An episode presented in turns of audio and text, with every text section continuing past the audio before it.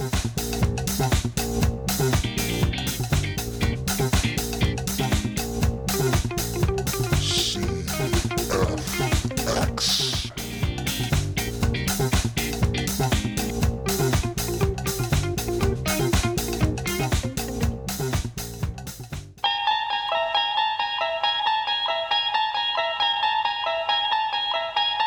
You unlock this door with the key of imagination. Beyond it is another dimension a dimension of sound, a dimension of sight, a dimension of mind. You're moving into a land of both shadow and substance, of things and ideas. You've just crossed over into the Twilight Zone. Quite right.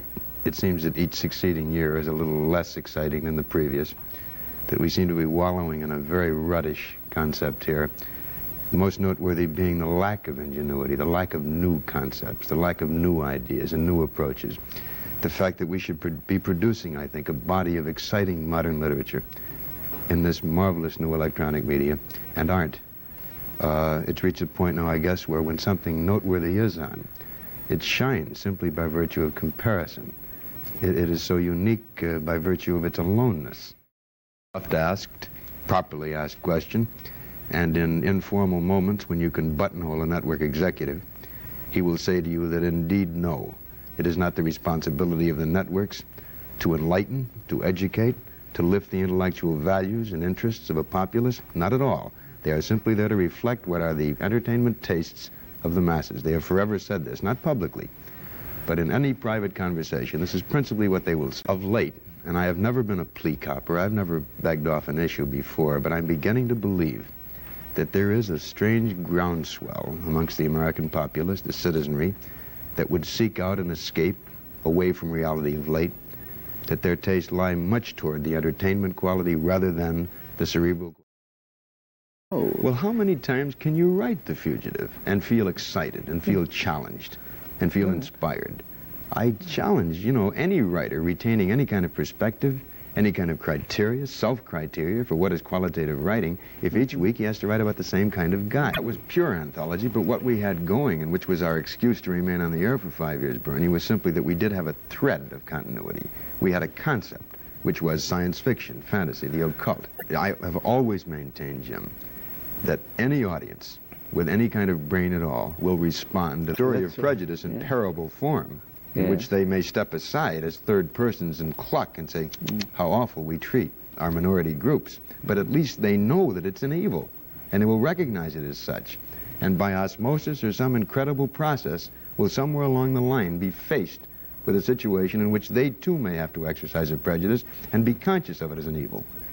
Now, on Twilight Zone, for example, done during just as timorous a time as any other time, mm-hmm. we made a comment on prejudice, on conformity, on intolerance, on censorship. But it's easy to do it when you're talking about Buck Rogers isn't allowed to write his memoirs in the way he wants to write them. Yes. So he puts on his backpack, his rocket pack, and he zooms over to the publisher. And they applaud and laugh and think how exciting and interesting. Now, it may well be that the inner message may never get through, but I think peripherally it does get through. Yes, Rod, it, it did get through, uh, at least to Wow, some we don't even need to do the show now. He pretty much just summed up everything. Yeah, so obviously that was uh, Mr. Rod Serling talking about um, you know society, the show, television, and all of that. Um, a bunch of clips strung together. Uh, you know, some of it was in the same interview, I I cut out um, a really annoying other person kept interrupting him, uh, some poet from the South whose accent was particularly uh, ridiculous. Anyway, uh, I'm sure it's somebody famous. I just don't give a shit about. But uh, welcome to episode uh, 39. Obviously, we're going to cover the Twilight Zone, the original Twilight Zone. I'm Jeff, and uh, that's Slip. Yep. And uh, by the way, I learned something already on the show before it has really even kicked off that uh, buttonhole doesn't mean what I thought it means. Uh, so it actually means it actually means something quite innocent. I'll, I'll let you, I'll let you all look it up. Anyway, this is uh, the Cultural Futures Exchange, CFX for short. This is where we uh, you know examine different uh, pieces of cultural ephemera, TV, obviously uh, today, but movies and uh, books and music and stage and all of it. And this is what we do here. And it's kind of conceit where we go long on something that means we think long term this is going to stand a test of time and increase in value. Uh, short, the opposite, that we think it's going to go down in value or, or neutral in a fake stock market kind of way. And so that's what we do here. And that's what we're doing here today, talking about the Twilight Zone series. So, Slip, what say you about this? Yeah, it's it's really interesting. You know that intro. It's funny. I was uh, listening to uh, you know one of our and Jack Kennedy's favorite uh, shows on YouTube, Sea of Tranquility, and um, last night, and they were talking about their favorite like kind of sci-fi horror shows when they were kids, and and one guy kept talking about how pretty much every show's plot is the fugitive. Yeah. Like it's like, you know, like the Planet of the Apes show, they go around to different communities of humans and they kind of there's kind of like they they go from town to town and help people or whatever and it's like so many shows have that formula and that was like kind of the prevailing popular show at the time of that interview he was talking about that was so coincidental because they were talking about yeah like you could pretty much just take any any show and make it the fugitive where it's this these guys they have some goal right? In the case of the fugitive it's to prove his innocence. Right. um, but he's going from town to town and it's kind of just like meeting people. Like the a team is like that right? The a team is just going from town to town and helping people or highway to heaven or these kind of shows right? It's like it's like there's so much formula and it's so funny that that's what he called out at that time. Yeah. Um so yeah i think it's really interesting uh, his views. And like I said, he kind of sums up a lot of what we're going to talk about yeah. in that interview.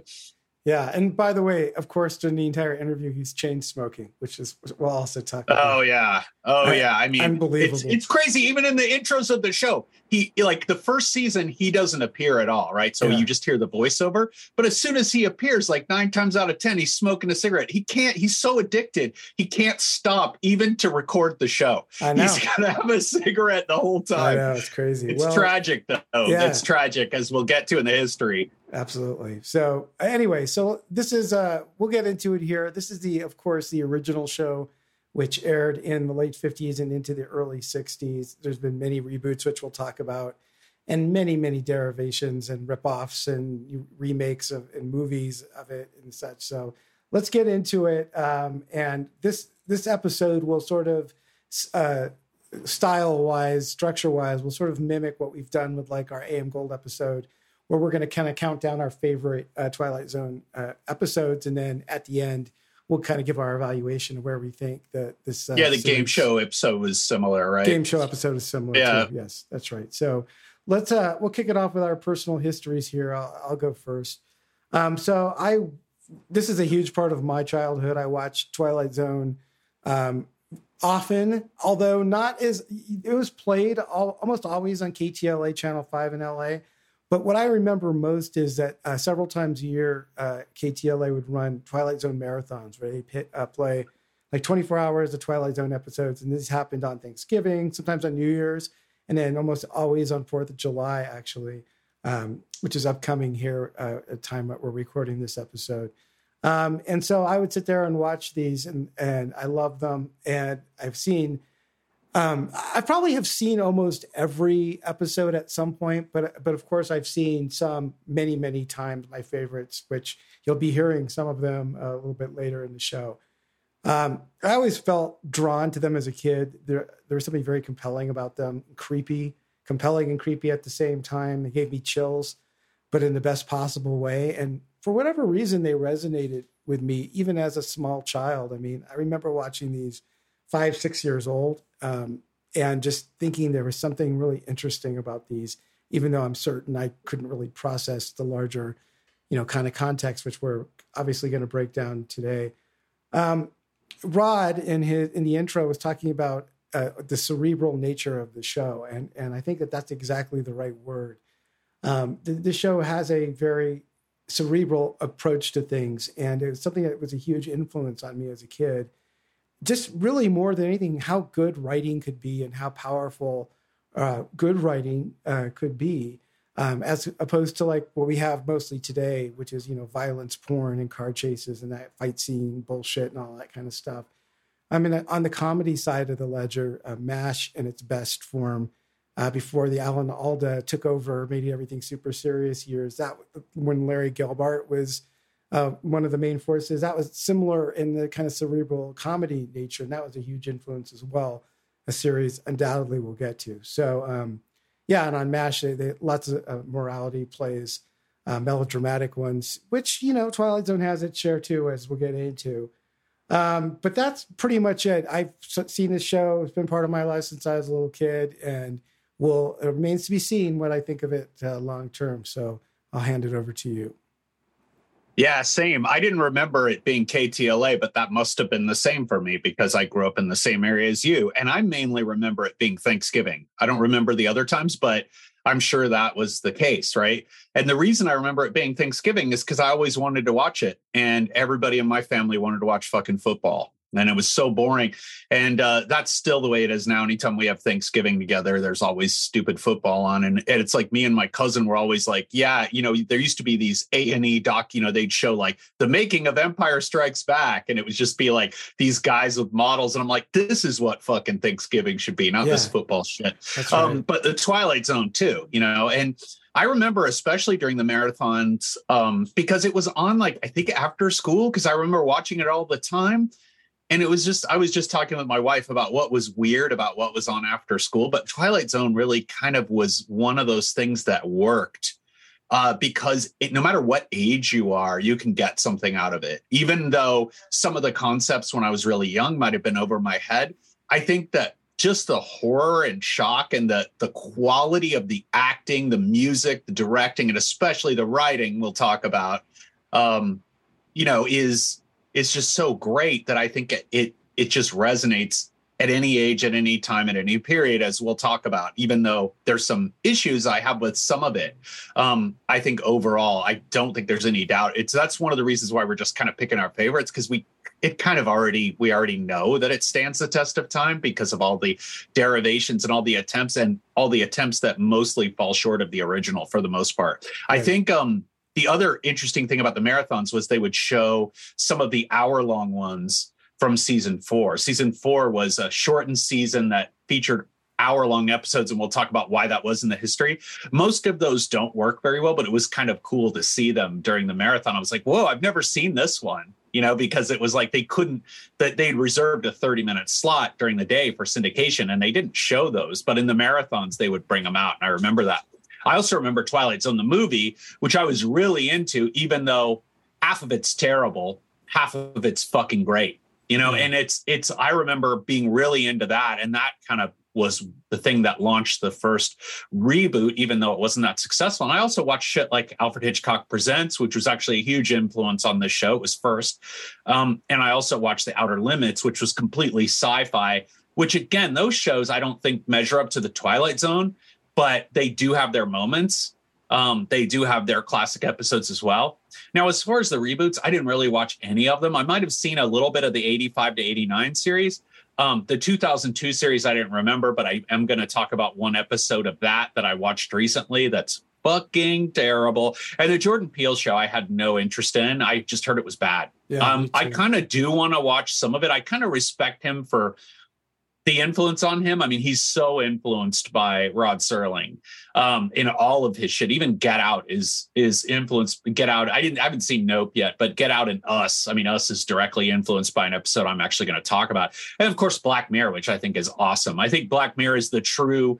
Um, you know, when it's at its best, is is up there with the Twilight Zone. Um, obviously, not every Black Mirror episode is great, but the ones that are great are really in the spirit of Serling. And I think they're very influenced by it. So, yeah, it was fun to revisit this, watching these episodes again.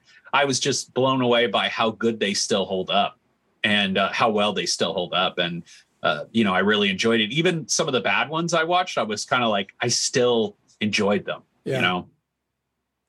All right, so let's uh, talk about the, the zeitgeist. You mentioned a few of the things, but why don't you continue on with that? Yeah, yeah. So the zeitgeist, obviously, I was like, well, when did this whole thing up? Because when we think of the Twilight Zone, that we think of plot twist endings, right? And that's like, um, that's kind of become synonymous with the Twilight Zone, like stuff like we'll talk about a little bit more in the history, but someone like M. Night Shyamalan, that's his whole modus operandi, right? He right. just he's just basically makes Twilight Zone movies. So we say that's Twilight Zone, Like that's a Twilight Zone thing, even though the twist ending goes back to the beginning of time. Like a lot of uh, like kind of Aesop's and Grimm's fairy tales have a twist ending. You know, you even think of the legend of King Midas, right? He could turn everything to gold and how that didn't end up very well for him. And I was found a, I found a Wikipedia article that talked about the various types of twist uh, endings like Deus Ex Machina, etc. There's obviously also the Greek tragedy of Oedipus Rex, where he ends up marrying his mother and killing his father without, and he doesn't even realize that he's married his mother. And then he kind of gouges his eyes out at the end. And yeah. it's like, that's such a dark ending. It's very Twilight Zone. Uh, there's this whole thing of para peripeteia they talk about, which is a Greek term meaning sudden reversal of fortune. Uh, Jeff's going to talk about an episode that's probably the greatest example of this, which is Time Enough at Last, um, which we'll go into as one of the episodes.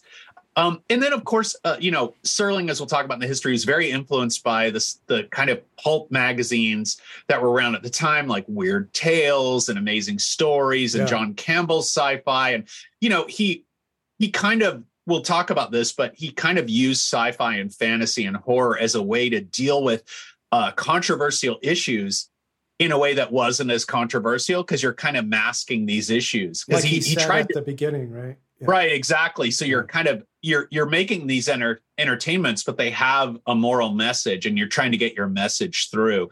Um, and we'll talk about that a lot. And of course, radio.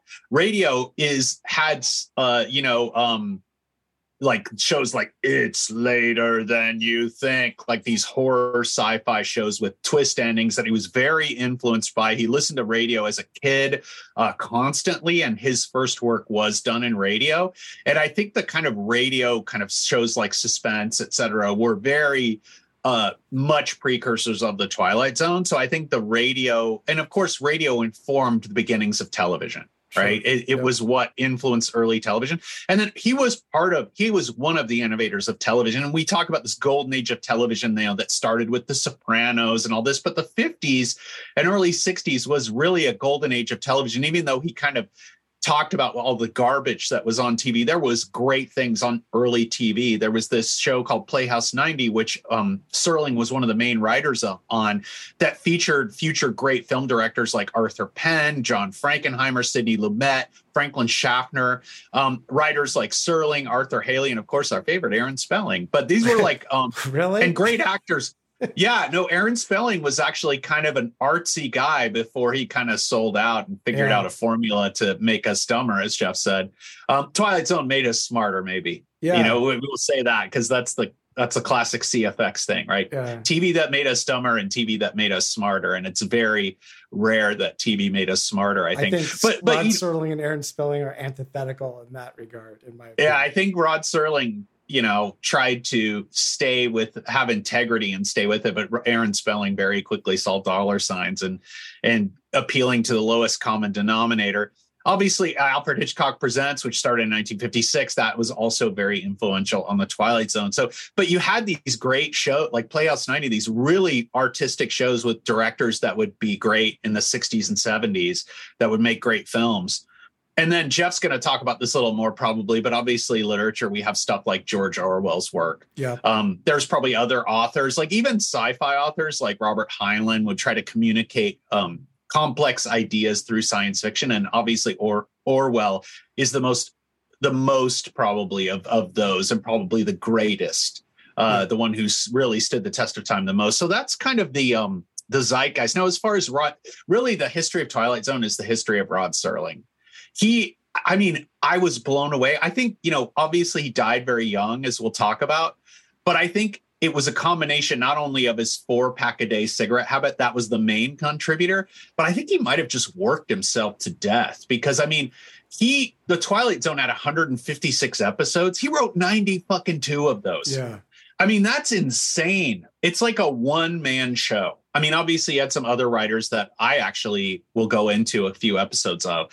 Um, and he he adapted things, and they they you know would pull in other th- uh, other short stories and stuff to adapt. But he wrote almost all of them, and he produced and, it, uh, and he he was a showrunner, like all of it. And he was, uh, you know, he did all the intros, and you know, I mean, he just did so much stuff, and I just have so much respect for him and also just as a human being, uh, which we'll go into. So, you know, he was born in Syracuse, New York on Christmas Day, uh, 1924. His father was an amateur inventor, which I thought was interesting, but you know, mostly worked as a grocer and a butcher to support the family, especially during the Great Depression.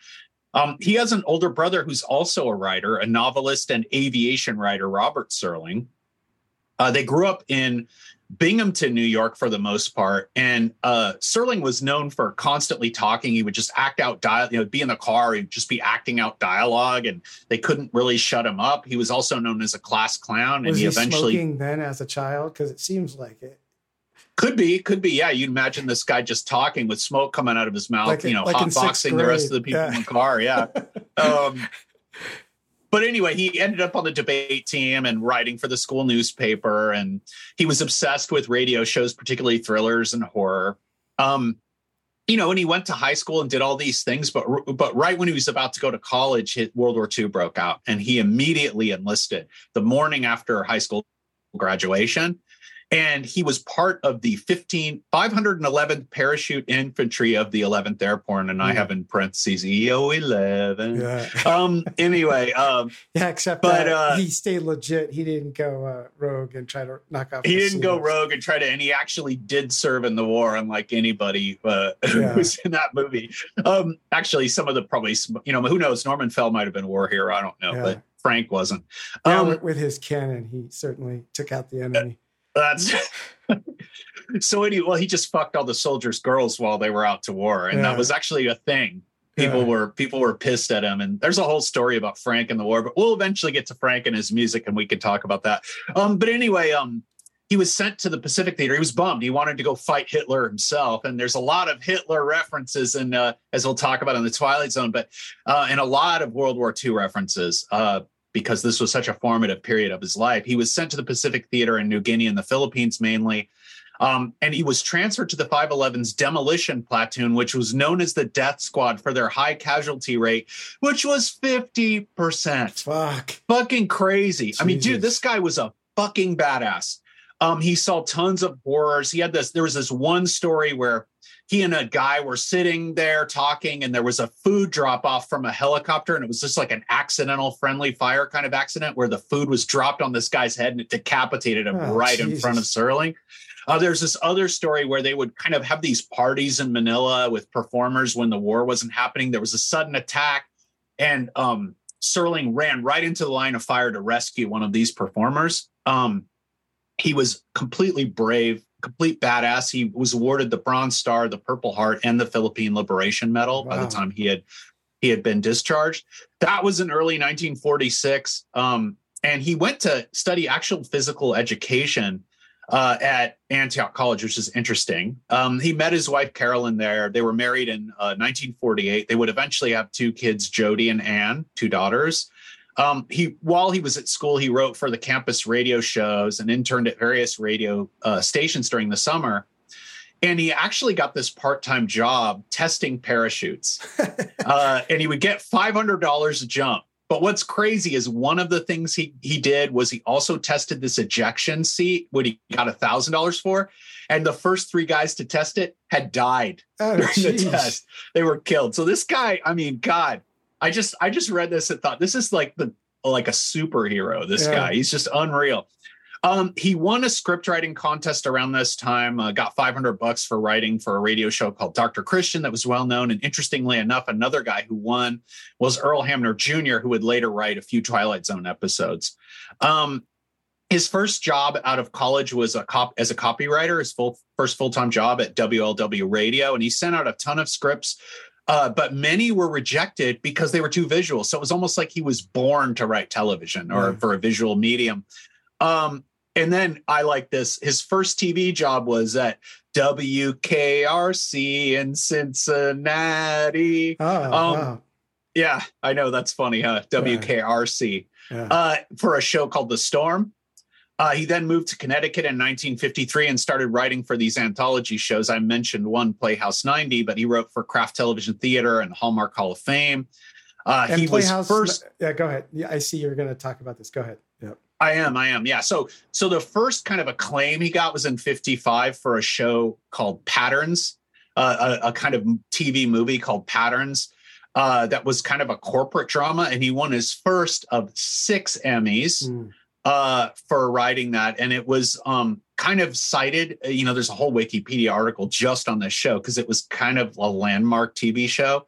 It was kind of a game changer for people realizing that TV could be as as good as the as film uh, for for writing and direction and etc. In 1956, so he actually had boxed during the war. He was a flyweight. Um, What didn't he do? and yeah, I know it's crazy. Uh, so he was he was a kind of an amateur boxer, and he in 1956 he wrote um, this show for Playhouse 90 called uh, Requiem for a Heavyweight, that starred Jack Palance, who was also an amateur fighter, and it had Jack Palance, Keenan Wynn, and Kim Hunter. And um, he won his second Emmy for writing. But what's funny is he started to run into censorship, and that we'll talk more about this um, because, like, for one, for one thing in the script, he had this line that a character says, "Got a match," and had to be censored because the sponsor of the show was a company that made lighters. Uh, So that's the kind of, you know, and, and the Twilight Zone would have these different sponsors too. And there was always kind of controversy whenever they try to get too controversial. Um, so anyway, uh, let's see. Sorry, I lost my place here. Um, so you were going to say something about Playhouse 90? I was just gonna say Requiem for a heavyweight was very famous. Uh, Yeah. yeah. So that's all. And and there's an episode I'm going to talk about that kind of relates to that as well. That's one of my favorites. I mean, Uh, Jack when we get to Palance is famous, you know, for the the City Slicker terrible Billy Crystal among other movies, things, among yeah. other things. But he made a horror movie that we're gonna have to cover at some point. He was in called Without Warning. Have you ever seen that? No, you told me. I think you told me that that was one of the first movies you saw that kind of messed with you. Yeah, yeah. We're gonna have to Yeah, cover yeah. this movie without warning. Anyway, go. go Uh, sounds great. Sounds great. Anyway, so in 57, he moved to the West Coast because that TV started to move from the East Coast, New York, to Los Angeles. Um, in 1958, he directed this, or he wrote this um, TV movie called A Town Has Turned to Dust. This was his first time working with William Shatner. And it was based on the lynching of Emmett Till. Mm. And uh, he had to censor and modify certain plot details like he had to change the race of one of the characters but it was pretty much just the story of a lynching. And it was completely uh, censored because of the reaction of southern audience. So he had southern audiences. So this was why he kind of started to shift to more fantasy and sci-fi because he knew that if he was much more literal his chances of being censored were much greater. So it was kind of a clever move. More lynching. Yeah, they probably wanted more lynching, or they just didn't want to be uh, uh, castigated for murdering people, Ah, you know, innocent people. Um, anyway, so this is kind of where the Twilight Zone starts. So in 1958, he'd written what was meant to be the pot, the pilot for the Twilight Zone, called the Time Element. It ended up being used for um, Desi Arnaz and Lucille Ball's Westinghouse Desilu play playhouse instead but it it basically is a time travel story where a character goes back to right before pearl harbor happens and they realize he times this is a trope this twilight zone would use tons of times but the show actually premiered on cbs on uh, october 1959 um, it was characterized by obviously by a surprise ending or a moral many were sci-fi fantasy um, and again addressing controversial topics in a clever way to avoid censorship. The intro credits were different every season. I'm not I don't remember what see you know when we played the intro I don't remember which one that, That was was, but there's like three. okay season 3 because there's one there's like a signpost up ahead there's some that you know Yep. uh that are different. Um That was the one rate- that had that creepy doll, you know, in the intro. Season oh three. okay. Yeah. Oh yeah yeah, yeah the kind of yeah exactly. The creepy, yeah, those like, montages are little- with great. The hair. Yeah. The credits are great. yeah. Um, so also around this time when the show was on, it was really critically acclaimed, of course. And we mentioned this guy before, Newton Minow. He had written this book called Television, or this article, this landmark article called Television in the Public Interest. We mentioned him in the infomercial episode. And this is what led to some of the regulation of infomercials. And um, he singled out Twilight Zone as one of the few worthy shows on TV uh, kind of echoing what Serling said in the intro to the show we, today. Uh, the show ran for five years, 156 episodes, as I mentioned, 92 written by Serling, and 127 out of 156 were written by Serling, Charles Beaumont, and a writer. I'm going to talk about uh, Richard Matheson. Um, and then see, so season one, just a real quick history of the show. Um, it was uh, 59 to 1960. It was 36 episodes. Um, opening theme music was by the great Bernard Herrmann, and the music of this show is incredible. They Bernard Herrmann and Jerry Goldsmith, just some legends. Um, and then it was a voiceover narration, so you don't see Serling at the beginning and ending of the show. Uh, season two, 60 to 61, was 29 episodes. The opening theme was changed to be by Marius, uh, composer Marius Constant, and that's the guitar and bongos kind of hip hip sound. Um, but one of the issues was that uh, an executive named James Aubrey took over CBS. He did not like the show because it the show was critically acclaimed, but it was not very popular. It didn't get high ratings, and it was expensive to make uh, because of the quality. And so he basically wanted fewer episodes. And then toward the end, when the budget started to run out, they had to use videotape rather than film for six of the episodes. One of the great episodes that's in videotape, it actually videotape kind of looks creepy, is this episode called 22 that I watched. That's really cool about this woman who you know, is kind of having these nightmares of going to the morgue and says room for one more. And the twist is that she ends up almost getting on a plane and the plane ends up crashing. Um, it's really good. Uh, season three, 37 episodes. Um, so I, I should mention that he had won an Emmy for the first season. I think he won like uh I don't know if I have this later, but he won like three or four Emmys for the Twilight Zone over its over its entire run. Not enough. Uh, yeah, I know. At any rate, he was exhausted by this time uh, probably from not only from writing so much, but you know, again, smoking constantly. Um, he had won uh, multiple Hugo awards as well for um, you know the Sci-Fi Award uh, for the show. Um, by season four, uh, they had trouble finding a sponsor. So each year they'd have a sponsor like Colgate would just sponsor the whole show. You know, they'd have like one or two sponsors, and they constantly had to get sponsored. Yeah, I know. I know. He did. I think their uh, Chesterfield might have been a sponsor yeah. one year. Yeah. But um, at any rate, they the show had been replaced. So it had been canceled effectively. It had been replaced by a show called Fair Exchange, which was an hour long drama. But that series failed. It got even worse ratings. So they brought it back in January as a mid-season, January 63 as a mid-season replacement. And they they changed it to an hour long format. So there were 18 episodes that were an hour long. I would say most rankings of the show rank most of these toward the bottom. There are a few interesting ones, but it just didn't really work as an hour. Most of the shows are kind of drawn out and they're they just don't they're uh, you know most of these are not the legendary episodes we're going to talk about. I'm going to talk about one just because I think it has elements that are good, but it's kind of really on the nose for the Twilight Zone. Not as good as some of the. It didn't have the subtlety of some of the of the episodes. Yep. Season 5, 63, uh, 64. Um, uh, you know, this I think this season actually has some some of the best episodes, but it was really not as focused, and Serling was really just burnt out on it.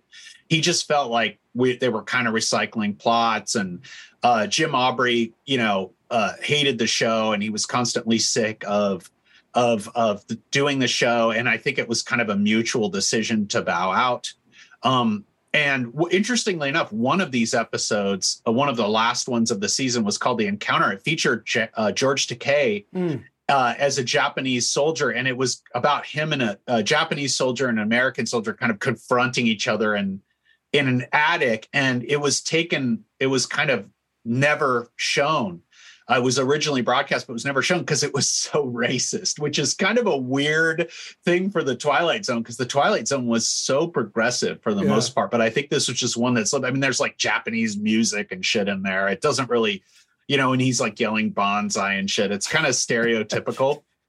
uh, I'm not sure what they were trying to do with that episode. I've never watched it. I just kind of knew that fact. So again, the show was popular with critics, but wasn't that popular. Okay, so Serling won. Oh, he had won an Emmy for Requiem for the heavyweight. I think he'd won for something else, and then he so his fourth uh, Emmy. So he won Emmys four and five for season one and season two. He was nominated for season three.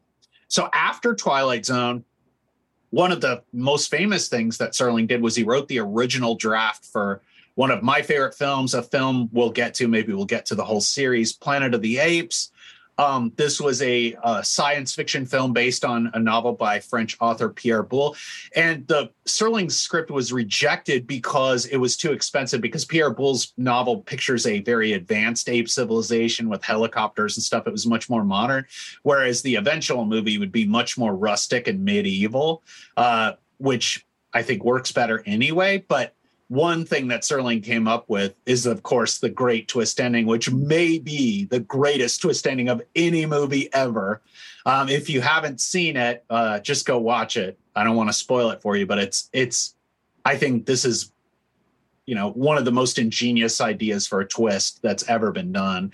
Um, he also wrote the screenplay for the great Frank John Frankenheimer kind of nuclear, kind of uh, Cuban Missile Crisis adaptation, The Seven Days in May. Um, he wrote um, a twist on the Christmas Carol called The Carol for Another Christmas, which is like a post apocalyptic version of a Christmas Carol with Peter Sellers. Um, he tried to do a Western called The Loner uh, in 1965 and 66, but it failed. Interestingly enough, as a kind of overlap with our game show episode, he was the first host of a, a game show we talked about called The Liars Club in 1969. No yeah.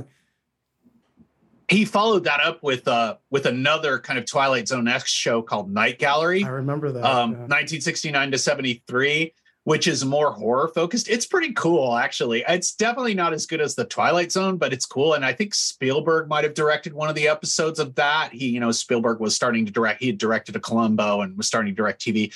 There's, so there was some cool quality to that show. Uh, but during the early 1970s, saw, by, by most... the way, I saw an interview with a different interview with Serling. He's talking about the Night Gallery, and he was saying that he has, uh, comparing it with Twilight Zone, that Night Gallery, he has very little creative control. He fought with the censors and the network all the time. You know, like he, he was just basically saying, yeah, it's okay. There's a couple good episodes that he's proud of, but for the most part, he was sort of downplaying it. Yeah that that makes sense. I think that pans out. I haven't seen many Night Gallery episodes, but it's you know, I'm sure I'm sure that's true. You know, he he even resorted in the early '70s, kind of just doing TV commercials. I haven't seen any of these, but he did commercials for Ford, Radio Shack, and Mazda. Um, in 1972, he he was acted in an episode of Ironside with Jodie Foster. Interestingly nice. enough. Yeah.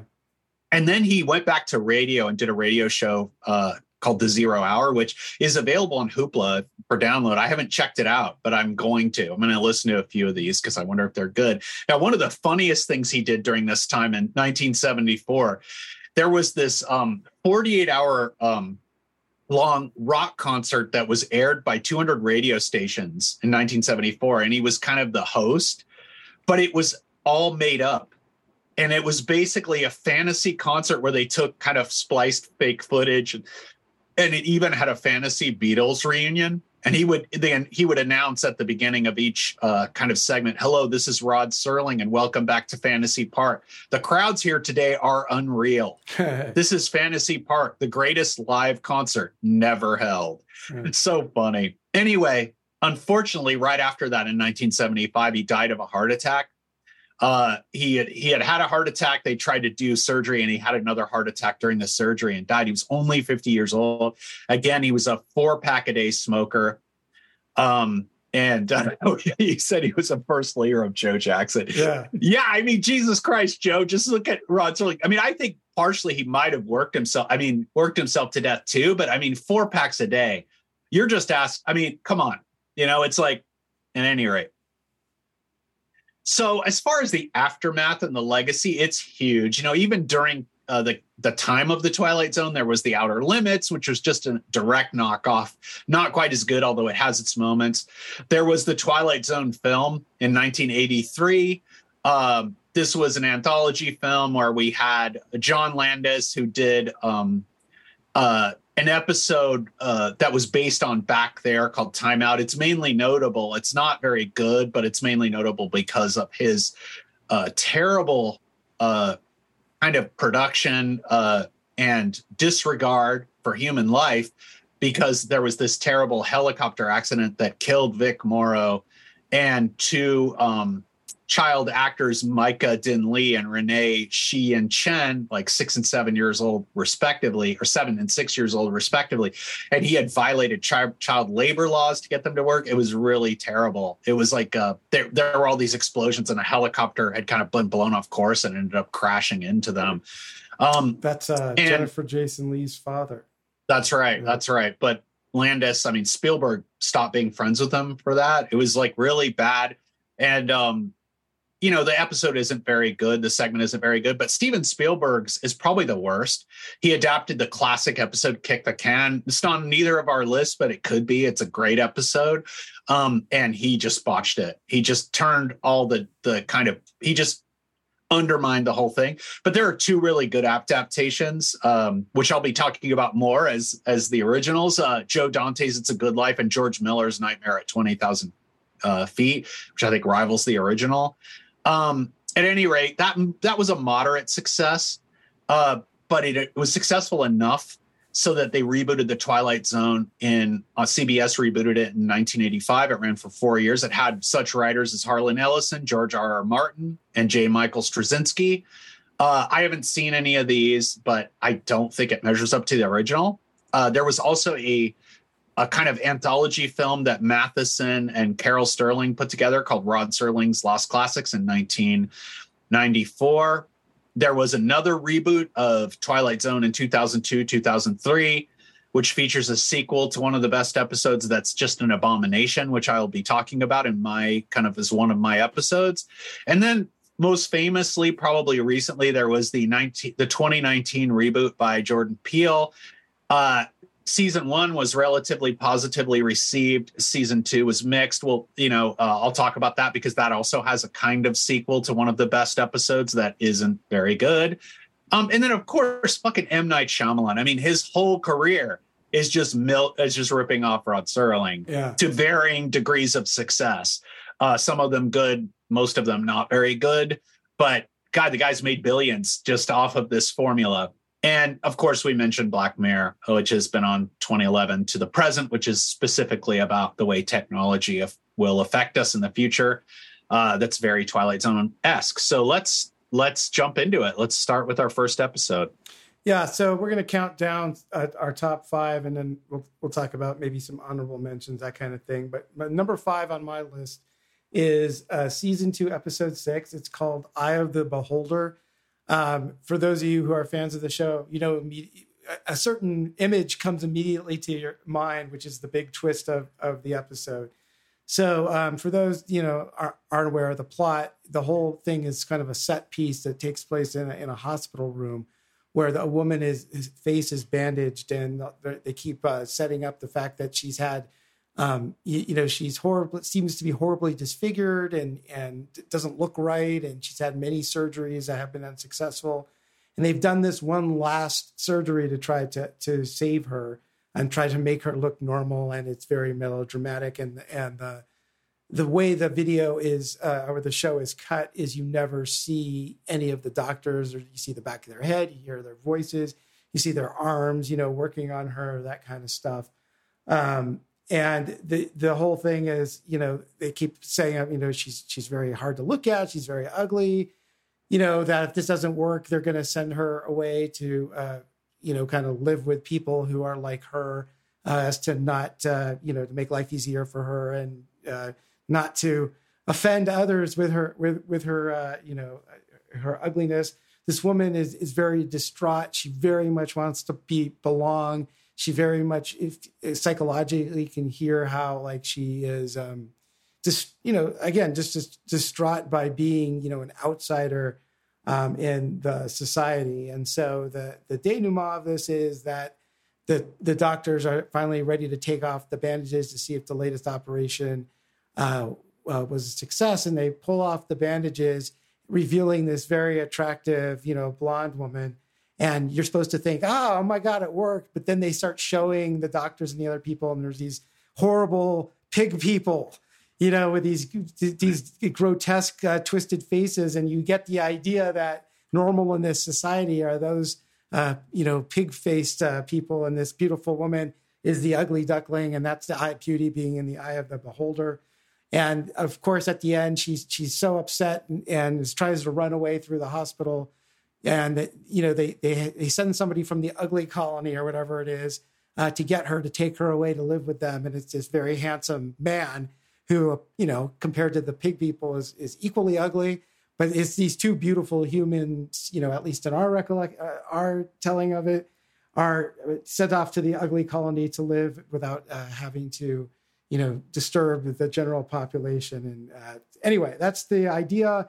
Um, the closing narration, I just want to read uh, read it here. I, I, don't have a clip of this. I have clips of others, but Rod Serling says, uh, I'll save Rod Serling impressions for a segment that we have coming up. So I'm just going to read this. But like uh, now, now the questions that come to mind: Where is this place, and when is it? What kind of world where ugliness is the norm and beauty the deviation from that norm? You want an answer? The answer is it doesn't make any difference because, as the old saying happens to be true, beauty is in the eye of the beholder. In this year or 100 years hence, on this planet or wherever there is human life, perhaps out among the stars, beauty is in the eye of the beholder, a lesson to be learned in the Twilight Zone. So, um, I mean, th- this show, when you watch it, it it's it's very um, it, it's very obvious if you know the twist that they're kind of cutting it and filming it to not show anybody. And if you know there's a twist, it's pretty, you know, it's like, okay, there's clearly not, people are in shadows. They're not showing, you know, faces very, you, know, there's a lot of weird uh, angle cuts on, on shoulders and backs of heads. But if you don't know that and you're just kind of watching it without knowing there's this great twist, it's actually shocking when you see these, these people with this makeup. And it's really, amazingly sophisticated for back in the day, in my opinion. Totally agree. The makeup is incredible in this, and I think it's still shocking to see these pig faces because it's the makeup is just so well done. Yeah, it's like some of the greatest makeup ever done for television. It yeah. still holds up for sure. Yeah. So this is a pretty famous episode. I think, you know, obviously we probably should have said, but it goes without saying that we're going to spoil the shit out of all these. So oh yeah, yeah. If you haven't seen it, just shut it off right now. Yeah, I mean, I still think you could watch Eye of the Beholder. Yeah, and it's still shocking. It is it, just because of the production value and the way it's told. It's like once you see those faces, we can't even capture how those things look. I mean, it's nuts. It's just nuts. But anyway, what, what's yeah. kind of interesting too, just one one side note here, and then I'll, I'll turn it over to you, is the main doctor who is trying to help this woman. Um, character's name's like Janet Tyler. Is trying to help Janet. Is actually, you know, a very sympathetic. You know, he's empathetic and sympathetic to her. He's actually trying to help her. He feels bad for her. He seems mm-hmm. to actually be a good doctor. You know, he uh, although you know I'll point out in later in the episode he smokes.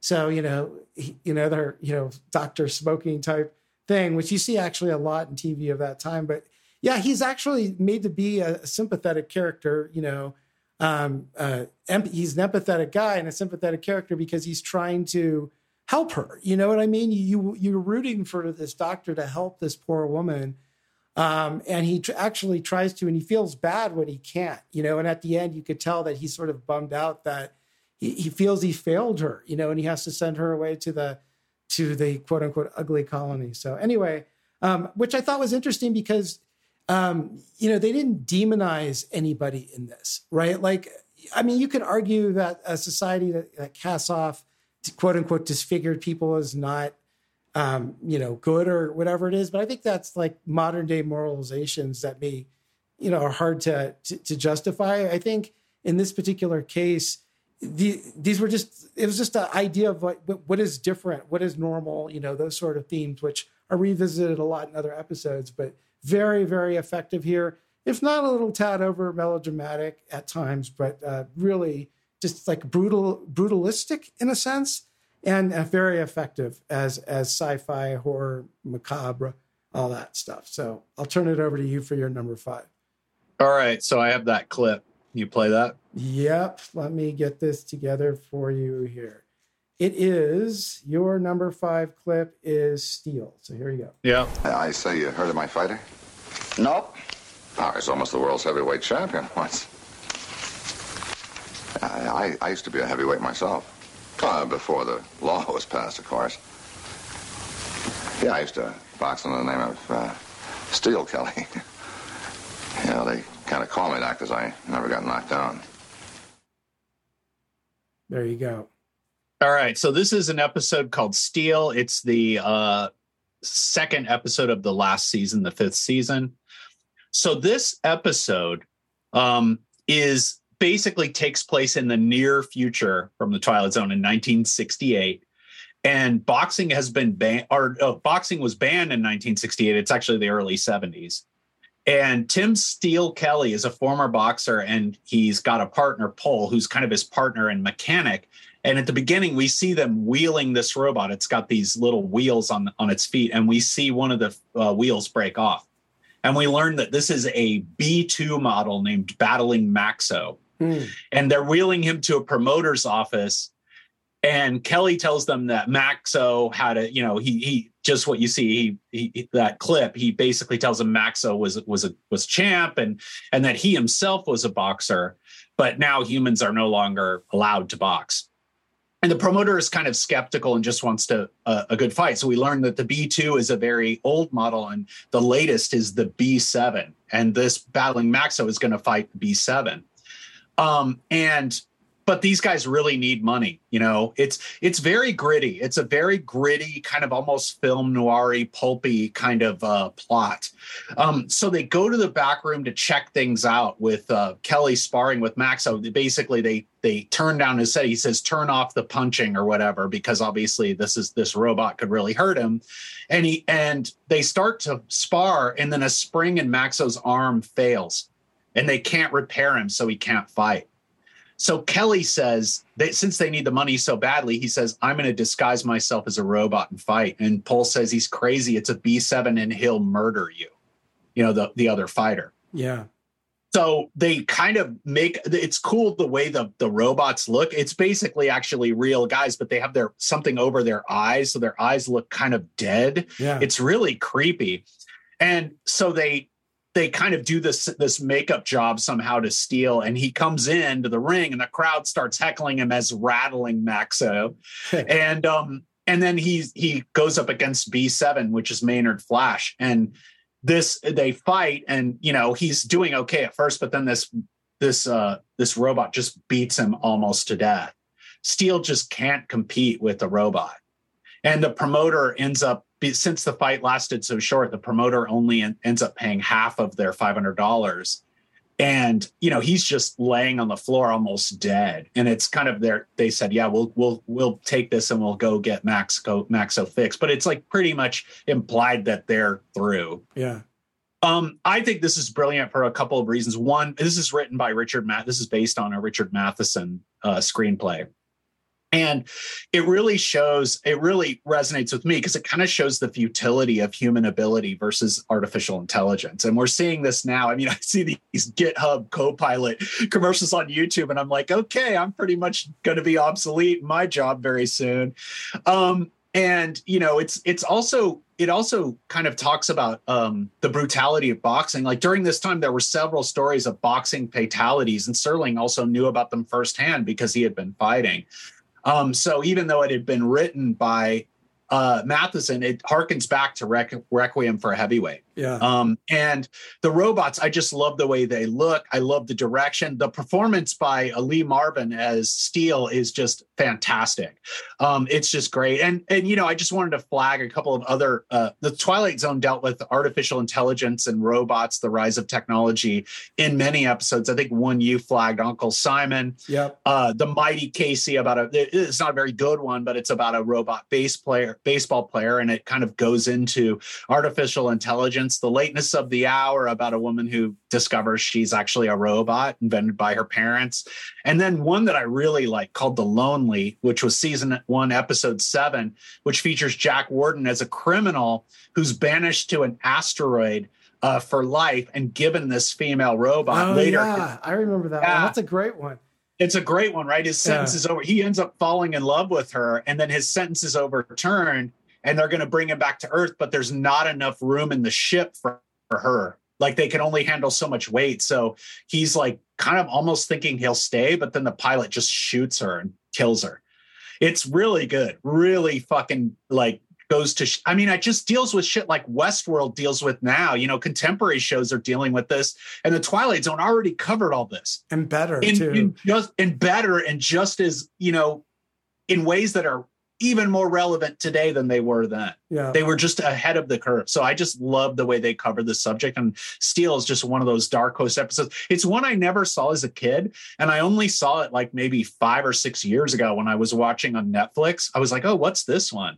And I just fucking loved it. It always stuck with me. Anyway, that's my number five. And Uncle Simon, I, I'll just mention that one here. It's kind of on my list of, you know, other honorable mentions, but it's a really creepy one where the, this inventor, this old guy, is is a complete asshole and and a rich kind of inventor type, and he lives with his niece who takes care of him, who hates him, and he's a complete bastard to her. But she sticks around thinking that you know she's going to inherit all his money, and she winds up kind of throwing him down the stairs because she can't take it anymore. Is all happy because she's getting away with it.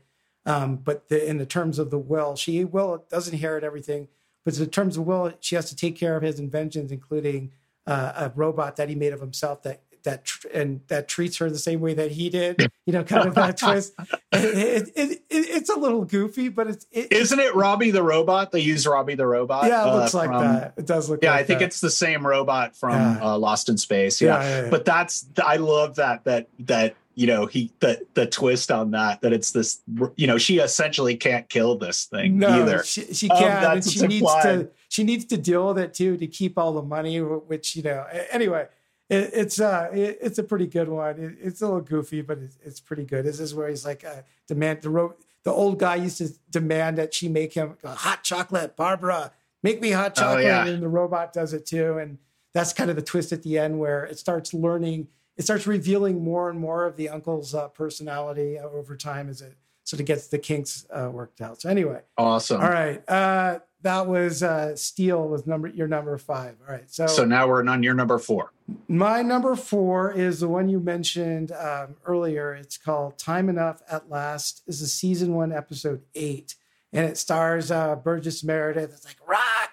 He's gonna kill you, Rock. You know, Yeah. Burgess Meredith. He's same in a few of these, but this is his most deservedly his most renowned Yeah. one.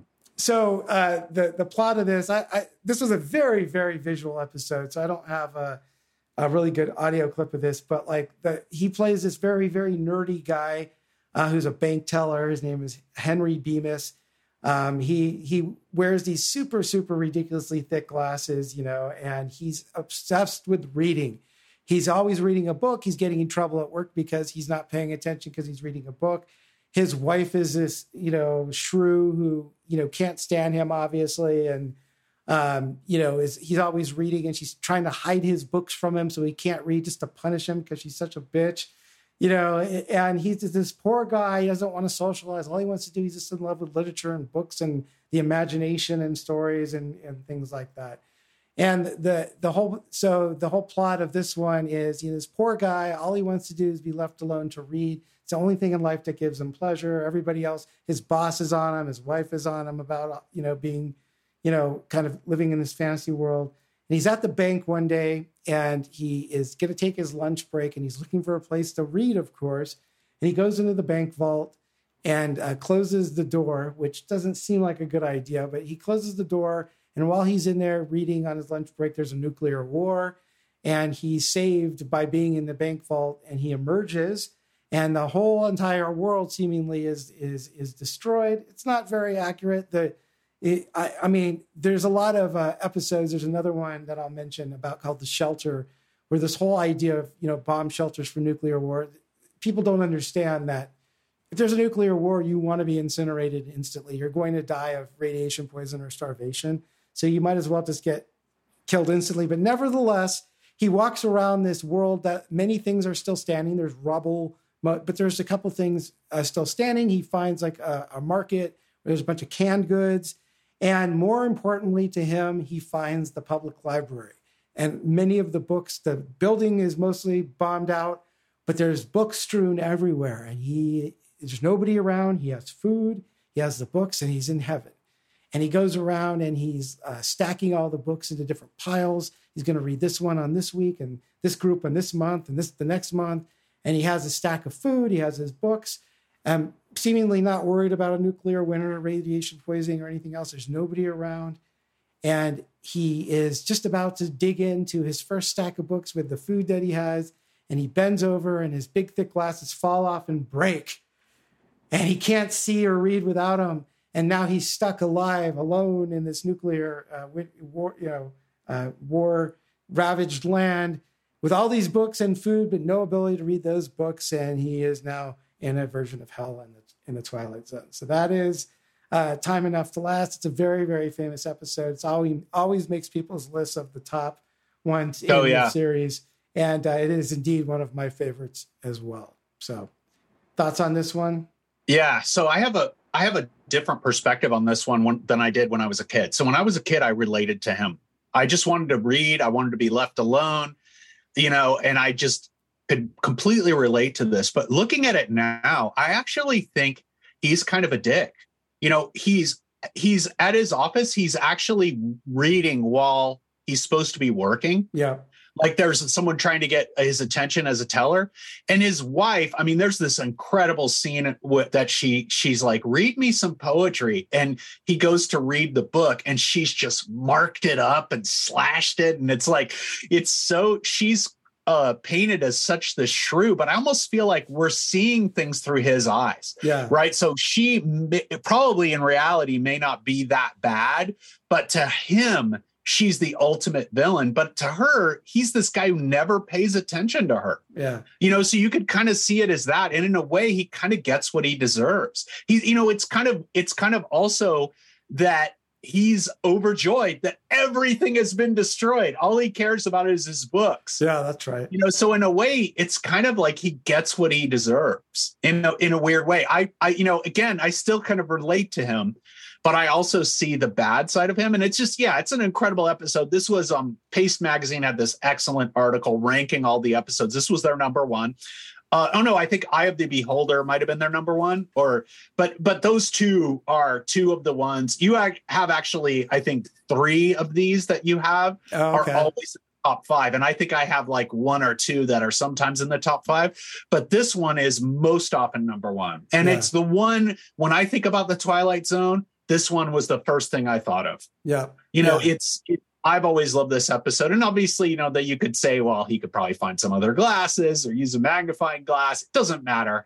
You get the, you get the point of uh the episode. and know, he's and not going to find it unable to see. Oh yeah, because he's so his gla- glasses are such Coke bottles. Yeah, he, he, can't. He can. He's like feeling around. Yeah, yeah. You get the sense that he's almost legally blind. Exactly. All right. So on to your number uh, four. All right. Let's play the clip. Why don't I look all right? You look fine. You look just fine. It's just that when you were in here before. Before? What do you mean before? I've never been in here before. Honey, you were just in here a few minutes ago. Me? I've never been in here before. What's the matter with this place anyway? Somebody keeps taking my bag. Somebody tells me I keep asking about the bus, and now you tell me I've been in here before. There you go. All right. So this is Mirror Image, uh, season one, episode 21. And basically, this story is Millicent Barnes is waiting for a bus at a station, and she notices the bus is late and goes to ask the ticket agent when it will arrive. And he, annoyed, tells her it's her third time asking this. She then notices that her bag is no longer where she left it, but is now behind the ticket counter. Again, the ticket agent says she put it there. Then, when she goes to the bathroom and runs into a restroom attendant, that's the clip we played. Uh, she looks into the bathroom mirror and also sees another version of herself sitting there, giving her this malevolent look. Um, wow. She then meets another passenger named Paul, who's played by actor Martin Milner, who would later be on what? Our Adam favorite 12. Adam 12. Um, and she explains the weird shit that's been happening to her, right? So essentially, this is like a doppelganger story. Uh, and the bus arrives, right? And they start to board, but then Millicent sees her doppelganger sitting on the bus and again looking at her with an evil kind of malevolent look and she runs back into the bus station and faints when she wakes up, she kind of has figured out what's happening. She explains to Paul, who stayed behind when she missed the bus, probably because she was kind of hot. He was trying to trying to get something. I don't know um, about her theory of parallel universes sometimes coming together, and then these other versions of um, themselves enter our world somehow and try to take over. He says that sounds a little mis- metaphysical to him, and tells her he's going to call a friend to give them a ride into the city since they missed the bus. But there is no friend. He actually calls the police since he thinks she needs to be committed. The police take her away. Paul settles down to wait for the next bus in the morning. He's actually going to get some shut eye. Then he notices his own bag is missing. And he quickly sees another man running out of the bus station and notices it's him. Mm. And with a malevolent smile, he tries to chase it and he ends up yelling after it, but it gets away.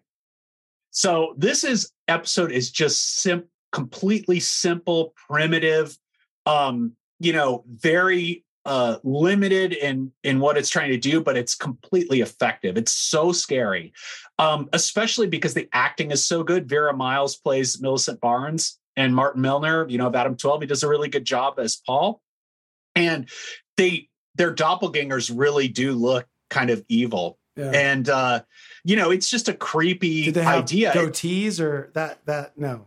No, no, we'll get that's funny. We'll mention that in, in the future. But essentially, yeah, that might have been inspired another writer who we're going to talk about uh, to come up with that idea. But but no, so essentially they look identical, right? Except their expressions. Um, it's funny because the inspiration for this was that Serling happened to be at an airport and he noticed in a distance someone who looked just like himself. Uh, and he was like, whoa, that's me. And then upon closer expansion, ex, inspection, he saw that it was someone younger and quote unquote more attractive. they came up with this idea of it was replacing him. And of course, everyone who's listening to this, who's, you know, probably knows that this is the direct inspiration for Jordan Peele's 2019 film Us. I've never seen Us, but it seems like kind of a minimal story for a two hour movie or a 90 minute movie, but it's great as a like a 21 minute episode. It's just really scary. And I I love how they do something very simple and it's just completely effective. And Yeah. that music that played in the clip, I mean, I love the mus- use of music in this show. It's just so creepy. So anyway, that's my number four. Um, yeah. So let's move on to number three. Yeah, no, that's a good one. I remember seeing that one, and you're right. It's very, it, it's it is it's so well done. It's it's uh, very very very creepy. So um, okay, my number three is season five, episode six. It's a it's an episode entitled "Living Doll." Um, most people probably know this one because of the one of the main characters of it, uh, Talky Tina. Uh, this is a uh, episode that stars uh, Telly Savalas from uh, Kojak fame as a very, uh, very not good guy, very creepy guy who the plot of it is um, he is married uh, to a woman who has a daughter. Um, so this this young little girl, three four years old, something like that, is his stepdaughter. He's kind of not kind of he is a complete jerk. He's a complete jerk to the wife. He's a he's even more of a jerk to the little girl and it's and you know it's said in the episode that he and the and his wife can't have a child of their own um, for whatever reason and it's sort of intimated that he is the reason like he's unable to father a child and it's causing um, issues.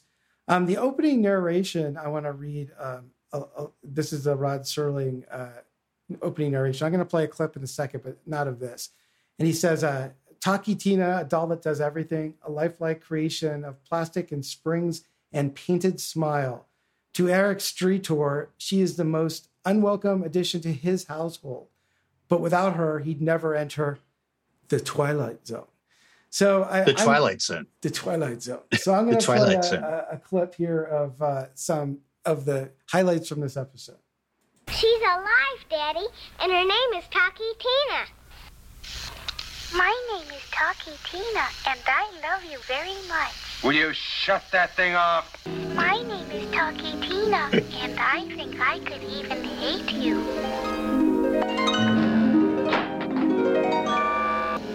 My name is Talky Tina, and you'll be sorry. My name is Talky Tina, and I'm beginning to hate you. My name is Eric Streator, and I'm going to get rid of you. You wouldn't dare.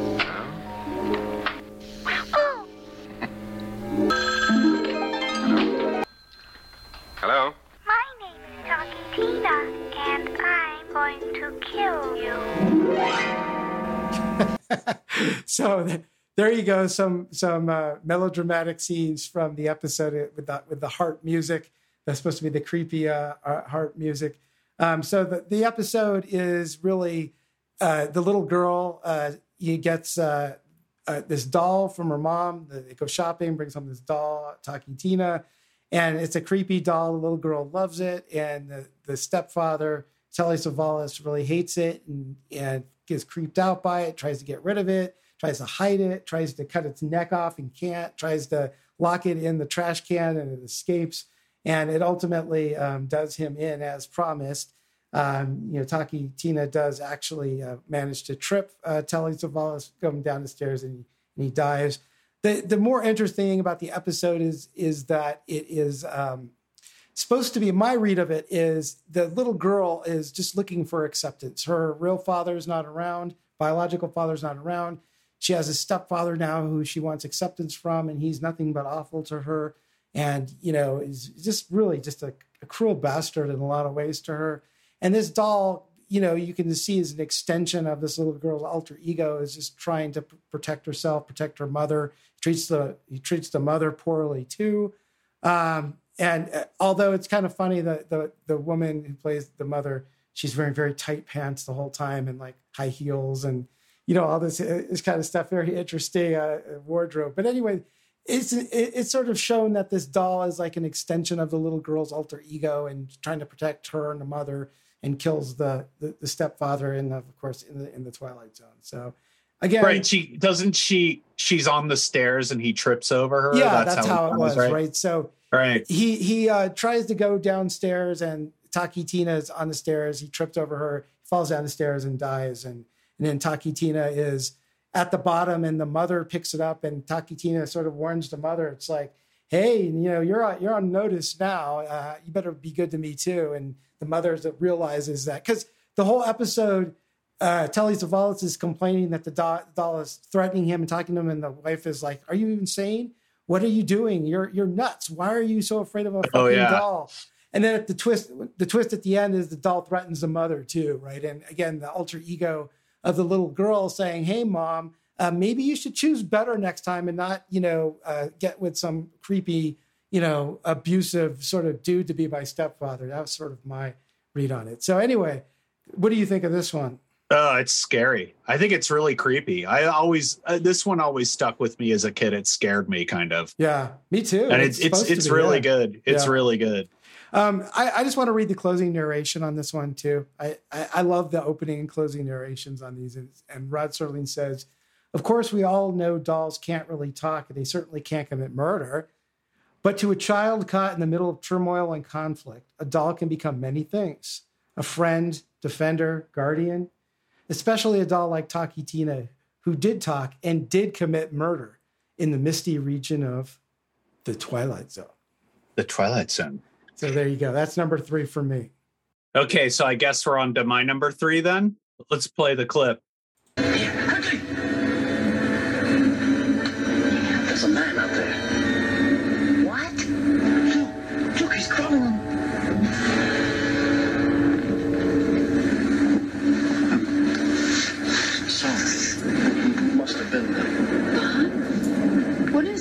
It's nothing, Mrs. Wilson. Can I get you anything?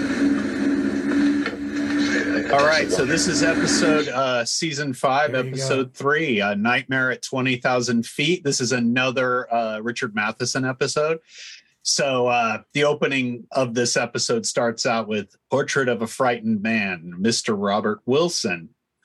Uh, so Robert Wilson, played by, of course, the legendary William Shatner, uh, is afraid of flying, and this is his first time flying since Yeah. he suffered a nervous breakdown on another flight but he's just gotten out of the sanitarium and he's traveling with his wife and his psychiatrist has told him he's cured and good to fly Uh, he's a little freaked out at first to be sitting on an exit row, but decides it's okay. Uh, so his wife decides to take a, a kind of sedative and go to sleep. And he looks out the window and he sees this curious ape like creature on the wing and tells his wife and the stewardess, but when they look out, they see nothing. So that's the clip you you heard. So he calms down, he gets his glass of water, he looks again and sees the now sees this creature, which is a gremlin, we are led to believe, pulling up a panel on the plane. And he really freaks out this time, and they call the pilot over too, but they don't see anything. So the stewardess gives him a sedative, but he only pretends to swallow it. Mm.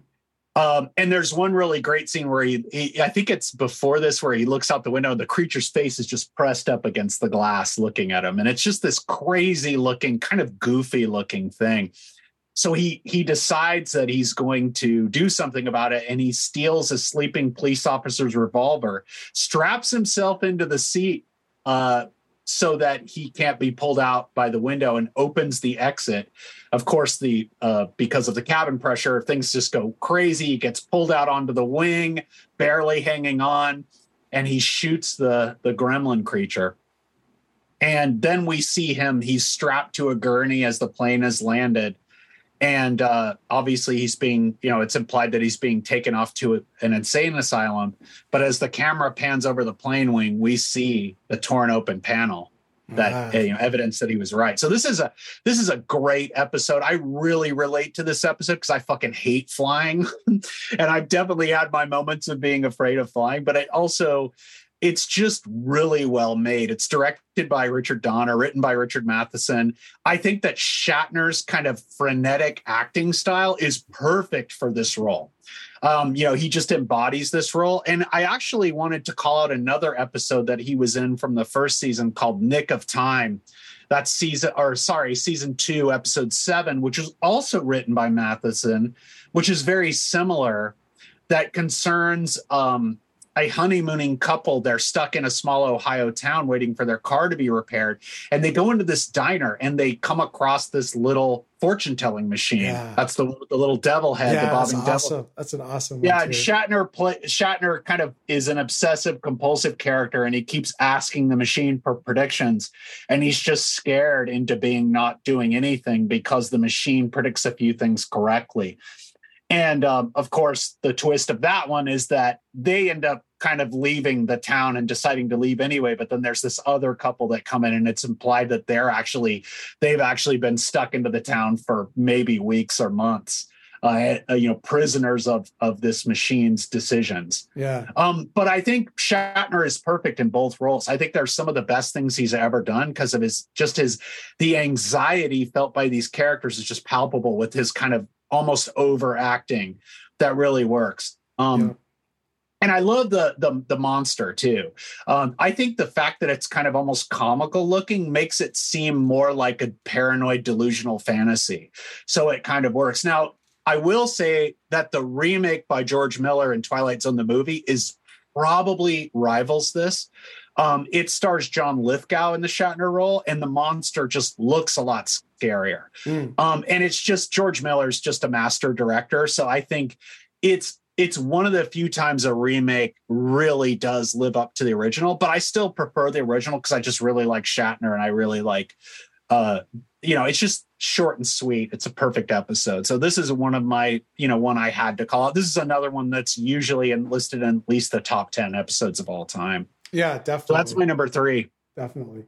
All right, good. Uh, very good one too. I agree with everything you said, and I actually that Nick of Time one that you called out that he's also in. I also agree. It's a it's a great one and a real creepy one. And when I I remember that devil head machine that like whoever whoever Oh, decided yeah. to use that that made the episode. Like that creepy fucking thing made the episode, didn't it? Um, all right. So my number two is uh, season three, episode nine, and it's called Death's Head Revisited. And I'm going to open by playing uh, the opening narration from Rod.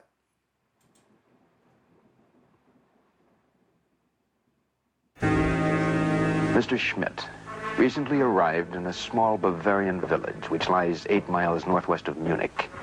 A picturesque, delightful little spot, one time known for its scenery.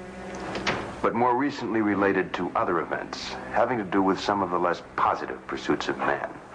Human slaughter, torture, misery, and anguish. Mr. Schmidt, as we will soon perceive, has a vested interest in the ruins of a concentration camp. For once some 17 years ago, his name was Gunther Lutze. He held the rank of a captain in the SS. He was a black uniformed, strutting animal whose function in life was to give pain. And like his colleagues of the time, he shared the one affliction most common amongst that breed known as Nazis. Yeah. He walked the earth without Um, a heart. again, the, the narration continues, but I, I stopped it there. So this one, to me, is it usually doesn't make the top lists, uh, you know, the top ten lists and stuff like that. But to me, this was one of the most haunting, you know, brutalistic ones of the en- entire series. Um, the plot, as you heard, was this uh, former SS captain who uh, apparently escaped to uh, Argentina or South America somewhere and has come back um, after you know some 17 years to because he sort of missed it. He missed being important. He missed being um, you know somebody who had control. Um, it sort of uh, implied that his life currently isn't so great, and he wanted to come back to kind of relive his uh, former glory. And he goes uh, back to uh, Dachau concentration camp and is uh, walking around, and he is looking at the the ruins of the camp. Um, the, the camp still stands. Apparently, it is just sort of available for people to kind of walk around in for whatever reason. We'll get into that in a second. And he starts, uh, you know, kind of looking at things, remembering all the fond times he had there, apparently. Um, and then he sees one of the former prisoners there, this uh, prisoner named Becker. Um, and the, Becker is kind of standing there, starts to talk to him, and he, he greets him warmly. I, I mean, uh, the, the SS guy, Lutze, greets Becker warmly, which is really weird. It's like, oh, it's good to see you. You know, the, this, this poor person who was, you know, uh, brutalized and, you know, tortured by this, this SS monster.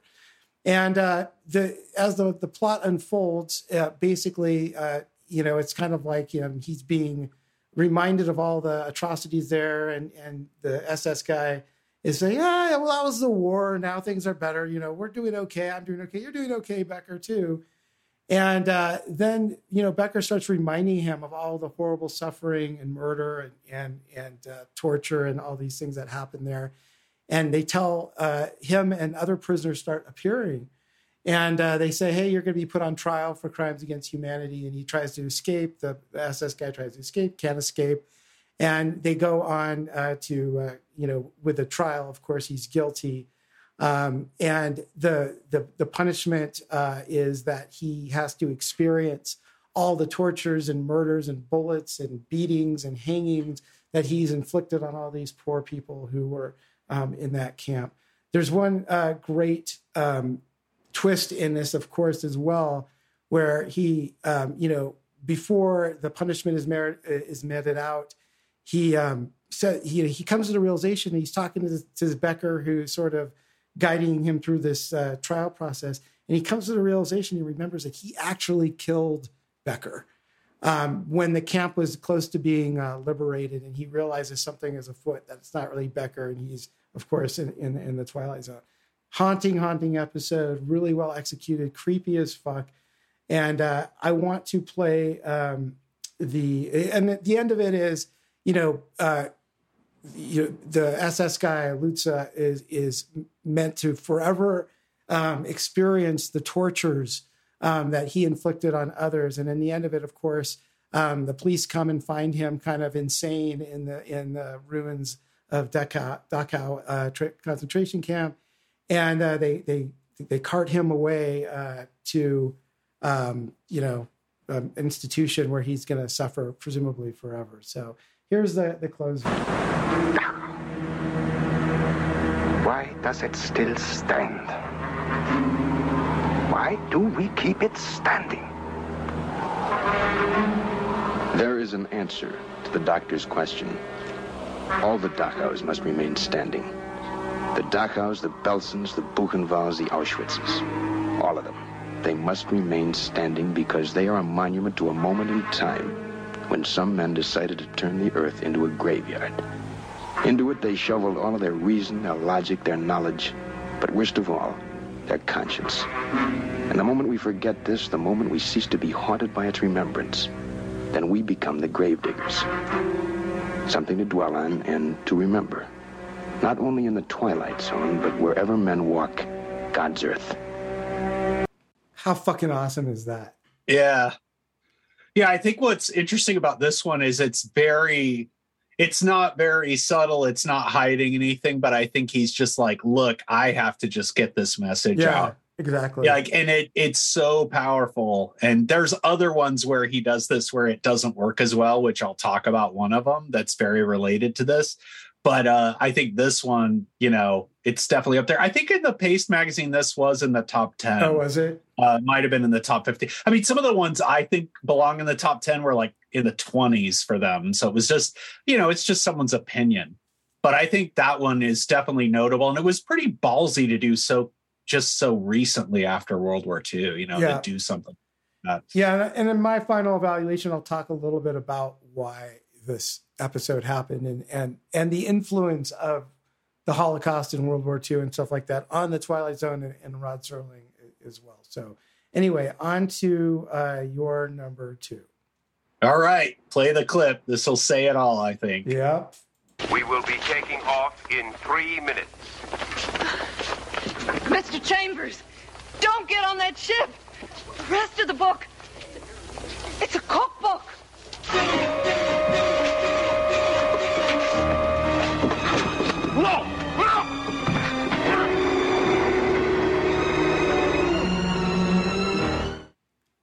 There you go. Okay, so this is To Serve Man, season three, episode 24. When I thought about the Twilight Zone, uh, you know, along with Time Enough at Last, this is the next one I thought of. Yeah. Um, This, is the most another- famous one ever, I think. It probably the be. most famous Yeah. one. It's such I love the dark humor of this one. Um, I think you know it's it's really funny, uh, and but also just entertaining. Uh, I love the way it's told, kind of in flashback. I don't know who Michael Chambers is actually talking to when he does the story, but he's kind of talking to us. But anyway, so this this is to serve man. As I mentioned, this is um, considers uh, you know is a story of Michael Chambers, who is a uh, cryptographer, right? So he is the the the episode opens with him in a Spartan room with a cot, and you hear a voice offer him a meal that's delivered through a small aperture in the wall, which he refuses, and then he starts to narrate how he got there. Right. And the story begins with UFOs sighted over the earth. And we learn of the arrival of an alien race called the Canamites, nine foot tall aliens who all look identical, you know, with giant brains and who speak through telepathy. One Canamite arrives at the United Nations and offers to share tons of technology that will end hunger and stop warfare with the human race, and also to organize back and forth trips to their planet. Uh, leaders are, of course, skeptical initially, uh, but the Canamite, without any explanation, leaves a book with a title on the cover in the Canamite language. Michael Chambers is one of a group of cryptographers assigned to decipher the book, and he works with another uh, woman named Patty. Now it's months later, and because the technological promises have come to fruition, and one of the Canamites has actually even taken a polygraph and passed, the government is no longer skeptical, and we learn that many humans have taken the Canamites up on their offer to travel to their planet, and the U.S. armed forces have been completely disbanded, and the Canamites have embassies in every major Earth city. Patty figures out the title of the book is called To Serve Man, which seems pretty uh, obvious what that means. Uh, so it's kind of like that's where we leave it. She's still looking up, you know, what the book, she's still trying to translate the book based on that. Um, Chambers plans to visit the planet, and while he's waiting in line to get to the ship, it's funny, each passenger is actually weighed. And we see the Canamite kind of smile and nod as a larger passenger kind of gets um, and just then Patty runs up and yells, Mr. Chambers, you know, that was the clip we heard, right? Don't get on the ship. It's a cookbook. Uh, he struggles to break free, but is overpowered. And then we see Chambers back in the present. He's uh, he's offered food again in the room, and we hear the voice say, "We wouldn't want you to lose weight." And then he breaks the fourth wall and turns towards us and asks, "What about you? Are you still on Earth or on the ship with me? It doesn't matter because sooner or later we'll all be on the menu. And then he finally gives in and voraciously devours the food. I mean, fucking black comedy at its finest. Yeah. Um, you know, most people know this one. Like you said, it's it's probably the most famous twist ending of any episode. It's been there's been tons of pop cultural references to this, um, including you the know, it's- Simpsons, of course, right? the Simpsons, of course, right? It's just I just love the pulpy narration, everything about this, the storytelling. It's a based on a, a original story by sci-fi writer Damon Knight. Um, another notable thing is, of course, the Condiments are all played by actor Richard Kiel, who would become famous later for playing the villain Jaws in the James Bond films of the 70s. Yeah. Um, you know, obviously it's one of the best episodes of the series. Um, now, the Jordan Peele show did do a sequel to this, which is ridiculous because how would there be a sequel to this episode? Well, there's a episode called You Might Also Like, and I just read the synopsis of this and it just seems really stupid. It doesn't seem to be related to this at all, except the Kanamits are now, you know, ruling Earth and they give people whatever they want. And it's kind of a comment on human susceptibility to advertising. But it's like, wouldn't we all have been eaten by now? I mean, it just makes no sense to do a kind. I think they were just trying to tie themselves to greatness. Now, obviously, the Twilight Zone revisited alien invasion many times. I think you're going to talk about uh, probably the best example of this. Other maybe along with this episode. But there's also, I really like one called Will the Real Martian Please Stand Up, which is kind of another almost play like set piece set in a diner uh, that has really great twist ending and is really a great black comedy. So, yeah, this is one of my favorites. Do you have anything else to say about this one? I on lists that I've seen in the past, this is usually number one or close to it as far as Yeah. like the top episode of the, of the series. It's certainly the most famous, and for all the reasons you articulate, I love it too. It's hilarious and um, really well done, and just very artful. Like uh, it's just excellence all around, in my opinion. I like it. Yeah, yeah. Um, all right. So my number one, you, you sort of alluded to it. It's an episode uh, that, ah, wow. When I think of the Twilight Zone, and I think of how creepy it could get and how uh, prophetic it actually is in so many ways, this always comes to mind. It's called "The Monsters Are Due on Maple Street." It was season one, episode twenty-two. Um, the opening narration is, is I'll read it, and um, I'm going to talk a little bit about it, and I'll play a, a clip uh, of how it ends. And so um, the opening narration is Maple Street, USA, late summer, a tree lined little world of front porch gliders, barbecues, and the laughter of children, and the bell of an ice cream vendor at the sound of the roar and the flash of light. Will be precisely 6:43 p.m. on Maple Street. Um, the the narration continues, and you know the neighbors look overhead and heard something that sort of sounds outerworldly um, and they're kind of wondering what was it a meteor was it a plane was it you know they, they don't know what it is um, this is maple street on a late saturday afternoon maple street in the last calm and reflective moment before the monsters came and so it's the typical set that they use it's like the tip you know maple street main street elm street you know all those sorts of things it looks just like the set of many of the episodes of supposed to be this like uh, suburban you know peaceful bliss and all that and weird shit starts happening on the street. Uh, the lights go out, the power goes out, weird sounds are happening. And if you're aware of this episode, you know what happens next. Like um, uh, different sort of strange things start uh, going on. There's a little boy who suggests that what they heard was a spaceship. It was an invader because he's a sci-fi fan, obviously, and and talking about you know something he read in a science fiction story and that the aliens are here to invade at first people are sort of uh, sort of laughing at this and saying, "Oh, Kyle, little Jimmy, you know, of, of course uh, this can't be that." But then they start thinking about it, start getting in their head. The lights on certain people's houses go go on. They've tried to drive off to go investigate. Cars don't work, but then suddenly one of the neighbors' cars does work, and they're like, "Why does your car work and none of our cars doesn't? You know, our cars don't work, and why is the lights on in your house and not ours?"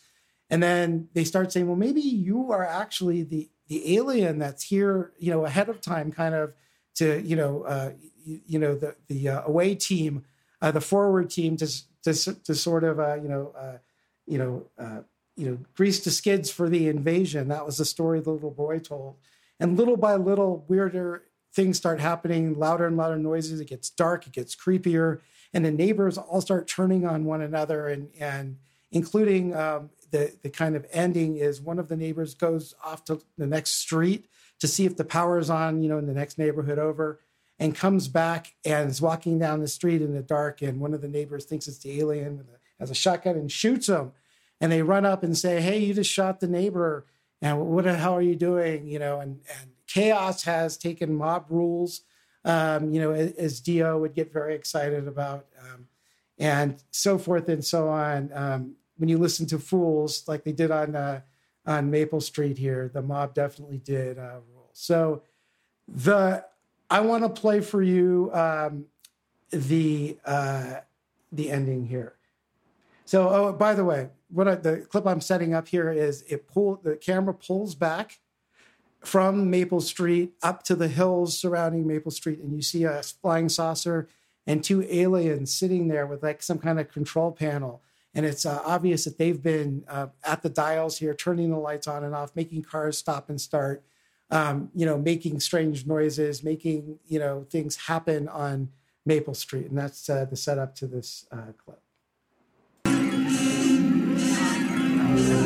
Understand the procedure now? Just stop a few of their machines and radios and telephones and lawnmowers.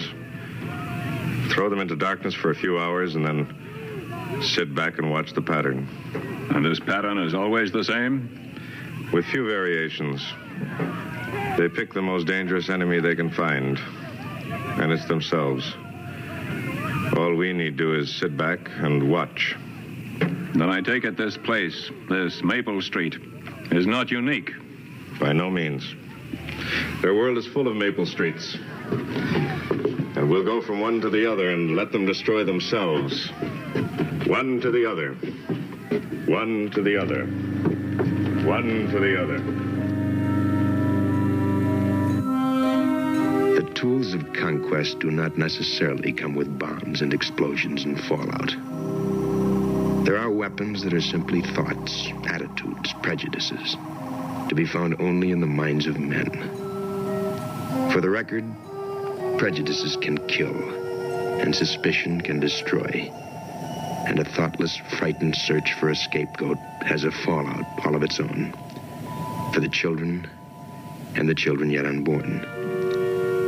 And the pity of it is that these things cannot be confined to the Twilight Zone. Creepy as fuck, huh? Yeah, this this is like a work of genius. This episode.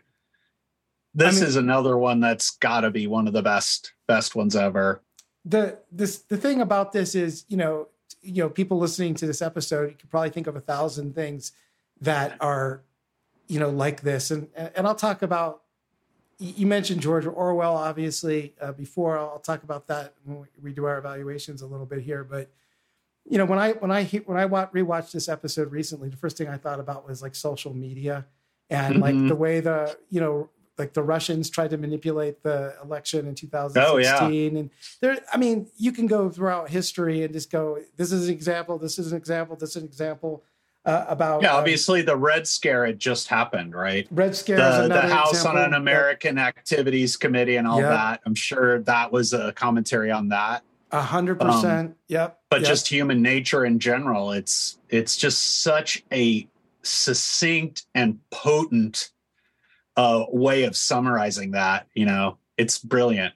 Exactly, exactly what you just said. Um, human nature, and that will be the topic of uh, what I have to say in our in uh, my evaluation. So I will uh, turn it over to you to hit your number one. Okay, before we go to number one, my wife just texted me um, that you know, to serve man is actually based. So, so she just texted me this. I think she's listening to what we're saying here. Um, so it's actually not an original idea. It was actually lifted from the Chronicles of Narnia. So in book six of the Chronicles of Narnia, which is the called the Silver Chair, there is one scene where um, a group of human children are doted upon by a group of friendly giants, and then one of the one of the kids stumbles across a book in the kitchen called To Serve Man. Ah, nice. Yeah, so it was actually based on that, which is kind of cool. Um, let's see. Where does she have this? Oh yeah. Man, this elegant little biped has long been valued as a delicacy. It forms a traditional part of the autumn feast and is served between the fish and the joint. So it's kind of it's kind of a quote, but it's like, yeah, I don't know if the um if if the, the to serve man thing is a real quote. That was just someone saying it, but it was just kind of funny that she brought that up because I think she had remembered that from the books. Anyway, we'll get to the Chronicles of Narnia at some point. Yeah, I'm sure. Uh, but at any rate, let's go to number one. Let's play the clip. You're a bad man. You're a very bad man. And you keep thinking bad thoughts about me.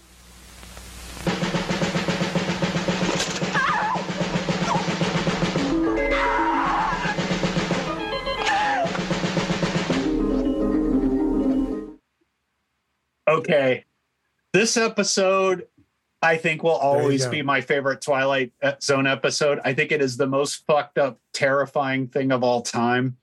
It is about, it is called It's a Good Life. It's season three, episode eight, and it's about what power can do in the wrong hands. so basically, we learn about a character named Anthony Fremont, a six year old with godlike powers and he has destroyed either destroyed the rest of the world or just isolated his little town of Peaksville, Ohio from the rest of it.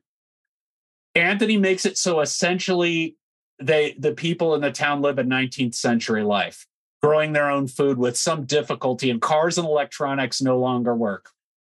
Everyone is constantly forcing a smile and telling Anthony that he's great and everything that he does is good even when he makes monstrous creatures like three-headed gophers, which is not shown on screen, it's just implied, and then just murders them.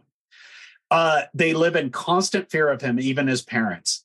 We learn that anyone who has displeased him in any way has been banished to the cornfield, which presumably means they are dead or worse. Yeah. We learned that Aunt Amy, who he liked and was particularly close to, has had her vocal cords damaged by him because she tried to sing and while Anthony loves instrumental music, he can't abide any singing at all. Anthony is also upset that no one brings their children over to play with him anymore, but is told that's because they are afraid to, since he's banished many of them to the cornfield. but it's very good that he did this. Now, one night per week, Anthony makes TV for them. It's TV night, and everyone comes over to watch. But the TV he makes is just these fighting triceratops you know, they're just these two dinosaurs fighting, just bloodying each other. It's blood, bloody, crude, and violent, and seemingly tedious. And everyone is forcing a smile, pretending to enjoy it. They say it's better than the old TV they used to have. Uh, there's at one point a dog barking, and Anthony, all of a sudden, the dog stops, and the adults are horrified to learn that he's just sent it to the cornfield. Um, now, on this TV night, the adults are celebrating another neighbor, Don Hollis's birthday, and he gets two presents a bottle of brandy, which he claims he hasn't had in years because there's fewer and fewer items left in this barren world that Anthony has created, and a Perry Como record. But we learn that he can't play the record now because of Anthony's hatred of singing. Another neighbor, Pat Riley, is playing piano at Anthony's insistence. And Mr. Hollis starts drinking the hitting the bottle more and more and starts to get belligerent. He wants to listen to his record, but his wife stops him. But then as Riley plays Happy Birthday, Hollis starts to sing angrily.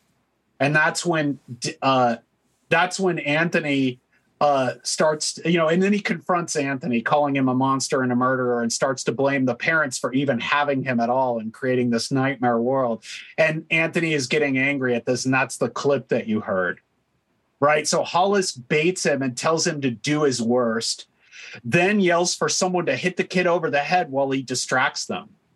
Uh, so no one has the courage to do this. And that's when Anthony changes him into a jack in the box. And we just see the shadow of this thing. And Hollis's wife's and all the women scream, and that's the clip that you heard. But then it pans to the jack in a box with the guy's head, and it looks really fucking scary. Yeah. I mean, it looks really good for the time. And they beg him to wish it away to the cornfield, and he does. And then Anthony starts to make it snow outside, and his father starts to get mad at him because it will ruin their crops. Um, but then everyone kind of calms the father down, and father says, But it's good that you made it snow outside. It's real good. And tomorrow's going to be a good day. So that's where we end. Just creepy as fuck. Yeah.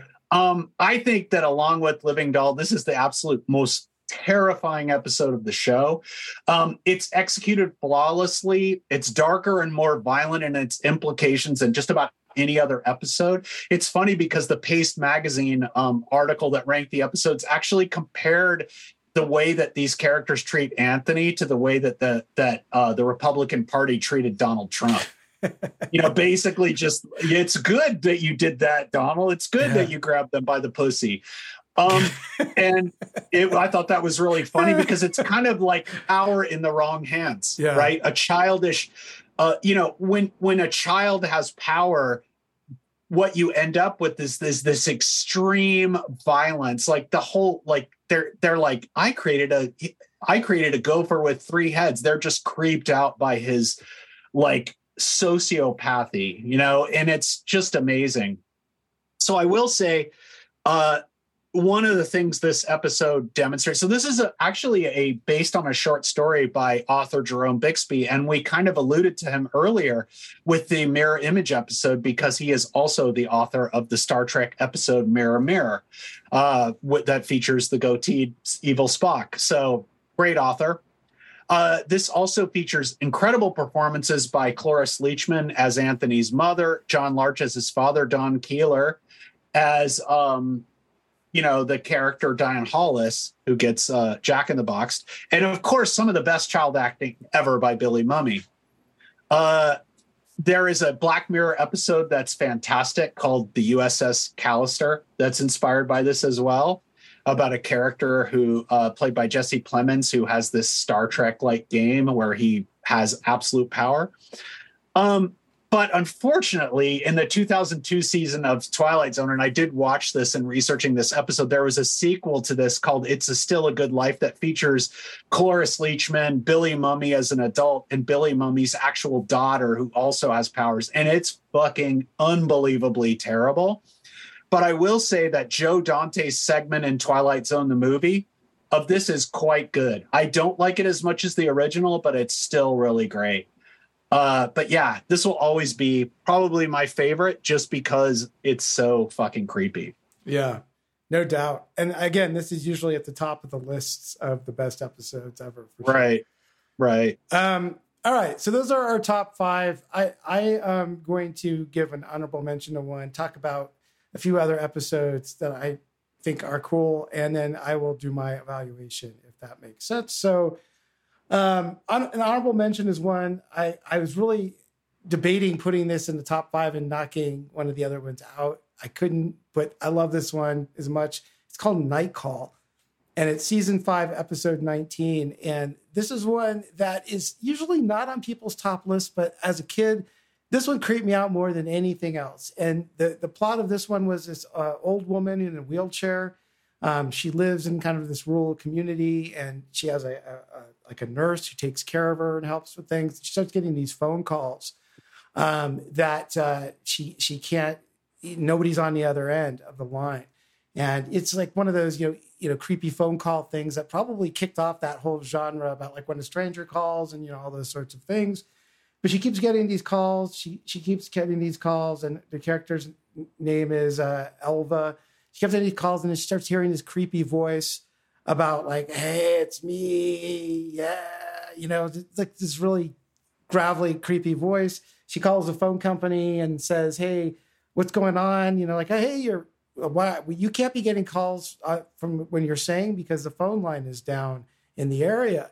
You shouldn't be getting any calls at that point. How she can call the operator, I'm not sure, but nevertheless, maybe it's a different part of town where this phone line is supposed to be coming from she uh, starts getting uh, more and more of these calls. The voice on the other end starts trying to talk to her more and more and more. She's getting freaked out. She's kind of compelled by it at the same time.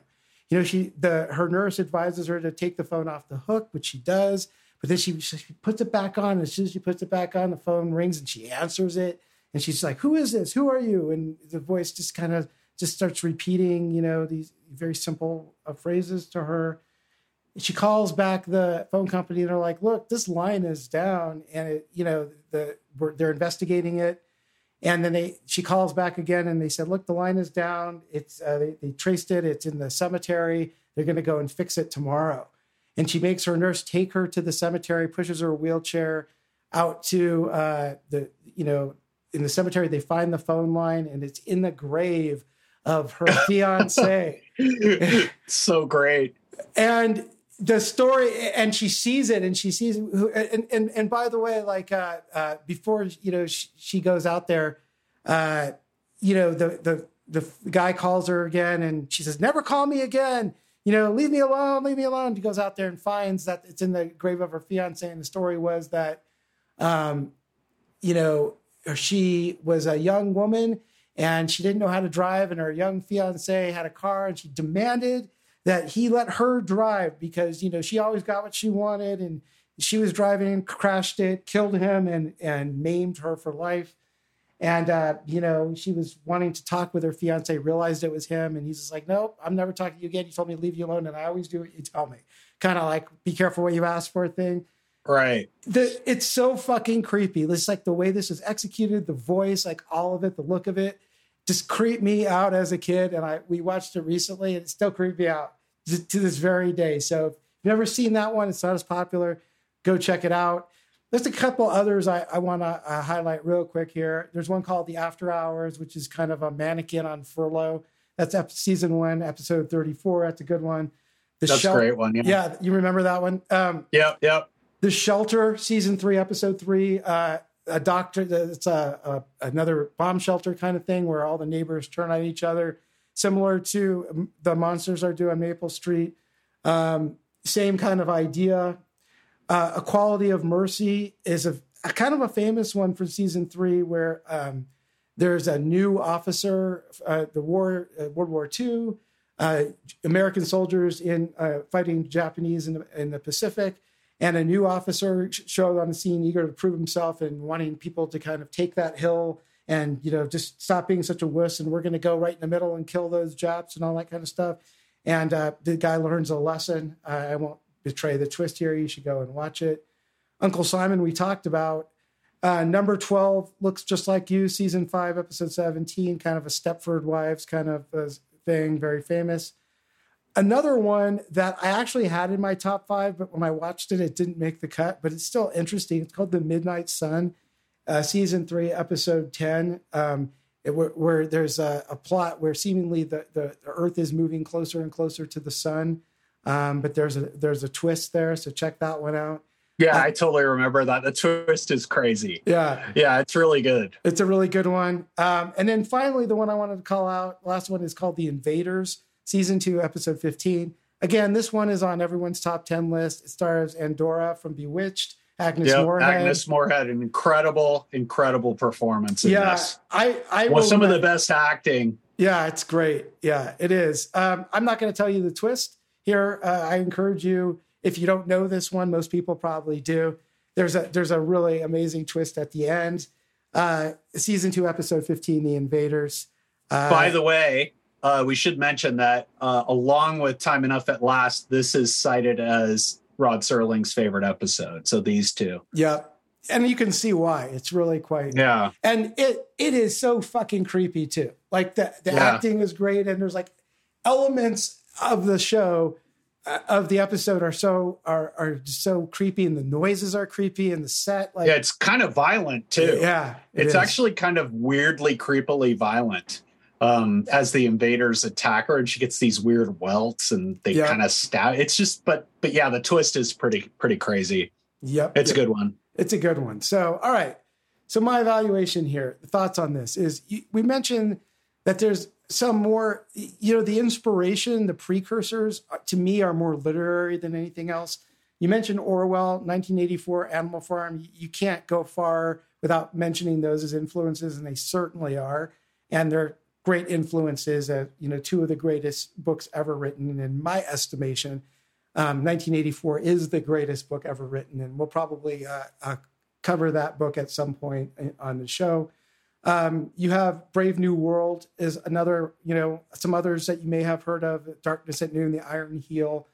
Um, many of these were exploring totalitarianism and human psychology um, versus human psychology in a lot of ways. Obviously, they're related. Rod, Serling, uh, Rod Serling's wartime experiences had a tremendous impact on him. You mentioned some of them, including sitting next to somebody who's decapitated and just can you imagine yeah. being in a unit where 50% of the people are killed? Like he saw the worst of humanity every single fucking day. Yeah. Right. Um, I want to point out that um, a couple other things that I think had a huge influence that aren't talked about a lot, but I, I perceive their influence at least. One of them is um, the Nuremberg trials in the mid 40s, um, where there was a lot of very public examination of what had happened with the Holocaust and and sort of the rationale for it by the people who perpetrated it. The I was just following orders stuff. The you know oh I didn't know this was going on and you know I thought it was something else and that th- that was you know obviously a huge influence. Um, the Adolf Eichmann trials that happened in the early uh, trial that happened in the early 1960s was actually ongoing when they uh, made that uh, Death's Head Revisited episode. Um, and again, he echoed many of the, the same just ridiculous excuses um, that those who were convicted uh, for crimes against humanity in the Nuremberg trials. He was also convicted similarly and uh, executed, thankfully. Um, the uh, a lot of these were just like examinations of what modern humans were were capable of, and you know, I also want to point out that um, there were some a couple of in the 19 early 1960s and early 1970s two very very famous experiments. I think uh, psychological experiments, and I've talked about them on the show a little bit. Um, but one of them in 1961, and it's hard to argue that this influenced the, all of the show, given that this experiment happened in 1961, and the ramifications of it weren't really well known until afterwards. But this is sort of the fact that they were doing these sorts of experiments was, you know, interesting. It's the Milgram experiment um, that happened at Yale University. Um, this experiment started when the Eichmann trial was actually underway. And um, this is the one that the famous um, shock experiments where they um, right uh, got uh, people the the the uh, the subjects were told to shock uh, were paid and told with the guys in the lab coats told to shock somebody behind the glass that they needed to do this. And it was a um, you know they paid them to do this and they uh, pressured them to keep going higher and higher voltages. The the uh, the person was uh, as an actor was uh, pretending to be um, you know uh, shocked and and more and more and more. And the experimenters convinced them to put the voltage up higher and higher and higher and um, to see if people would go along doing it, actually torturing and maybe even thinking um, that they're killing uh, another person. And I want to read um, uh, Stanley Milgram's uh, take on the on the results because I think this is interesting. It says uh, the legal and philosophic aspects of obedience are of enormous importance, but they say very little about how most people behave in concrete situations. I set up a simple experiment at Yale University to test how much pain an ordinary citizen would inflict on another person simply because he was ordered by an experimental scientist. Stark authority was pitted against the subjects, strongest moral imperatives against hurting others, and with the subjects, the participants' ears ringing with the screams of the victim, authority won more often than not. The extreme willingness of adults to go to most any lengths on the command of authority constitutes the chief finding of the study and the fact that most urgently demanding explanation. Ordinary people simply doing their jobs and without any particular hostility on their part can become agents in a terrible destructive process. Moreover, even when the destructive effects of their work become patently clear, they're, and they are asked to carry out actions incompatible with fundamental standards of morality, relatively few people have the resources needed to resist authority. So, th- that to me um, that's really, really crazy and true and shocking. Remind people the fact that um, a lot of these experiments were done um, and a lot of interest in this from a social, social psychology perspective were in academia based on the events of the Holocaust and things like that. There's a lot of controversy about this particular experiment that I won't go into here. Some people thought it was an immoral experiment. Some people thought that the parallelisms to, to Nazi Germany weren't precise, and there's a lot of reasons why. But you get the idea. This experiment has been re, uh, reproduced and repeated in various ways, and the results generally uh, track to this um, that have happened even in relatively modern times. The other one I want to call out happened in the early 70s, um, the Stanford Prison Experiment. Again, I think we've talked about this one on the yeah, show. Yeah, you talked about this, uh, I think, on the Dead Kennedys episode or one of those. Exactly. And this is the one where um, the uh, they got students at Stanford University to play guards and prisoners in a, in a prison setup. And the, the, the prisoners uh, started acting like prisoners, and the guards started acting like guards and treating the prisoners poorly and it's kind of like a group mentality thing, group psychology thing, us against them thing, all these sorts of things. My point with this is that I think Rod Serling understood either by nature of these sort of experiments, by nature of the zeitgeist at the time of that these experiments were studying and going on about humanity. A lot he understood sort of, you know, what humans actually are and where we're good and where we have problems as a species. And those problems are endemic. And like we were talking about with the, the monsters are due on Maple Street, they don't go away just because you have, you know, the internet or, you know, modern psychology or, you know, you know, so-called, you know, modern society. In fact, they get worse in some cases. And I think Rod Serling was kind of was saying in a sense that you know there's a thin patina of civility on an otherwise feral species which is humanity. And this is easily eroded even when there are minor stresses on the system. And that theme is explored again and again and again in the twilight zone. And personally i could not agree more. I i, I think this like this fear um, and all of the other themes that he that he touches on and other writers of course uh, touch on in the show uh, fear of the unknown, scarcity, corruption. You talked about that, corruption of power specifically, um, conformity, crowd psychology, society expectations and norms. We talked about that with the eye of the beholder. Apathy, racism, um, anti Semitism, of course, righteousness, avarice, karma is a big one, uh, revenge, the Cold War. You mentioned that as being, and paranoia. I think all these things easily erode this very thin patina of civility on um, our society and, and, humans in general. Um, and you know, it is what it is. We're all here on the same earth, but uh, I think Rod was onto something, and uh, that is that that's uh, to me one of the huge takeaways. Um, look, as far as the episodes and my final evaluation and rewatching a lot of these, a couple things stand out to me. The stark black and white uh, production is sometimes works and sometimes doesn't. The melodramatic acting style is sort of a um, you know thing of that those times, and um, it's a little melodramatic at times. But um, the lessons are morality plays. Um, a fair criticism might be that some of these are too on the nose, and I, I do think that as a fair criticism in many uh, cases.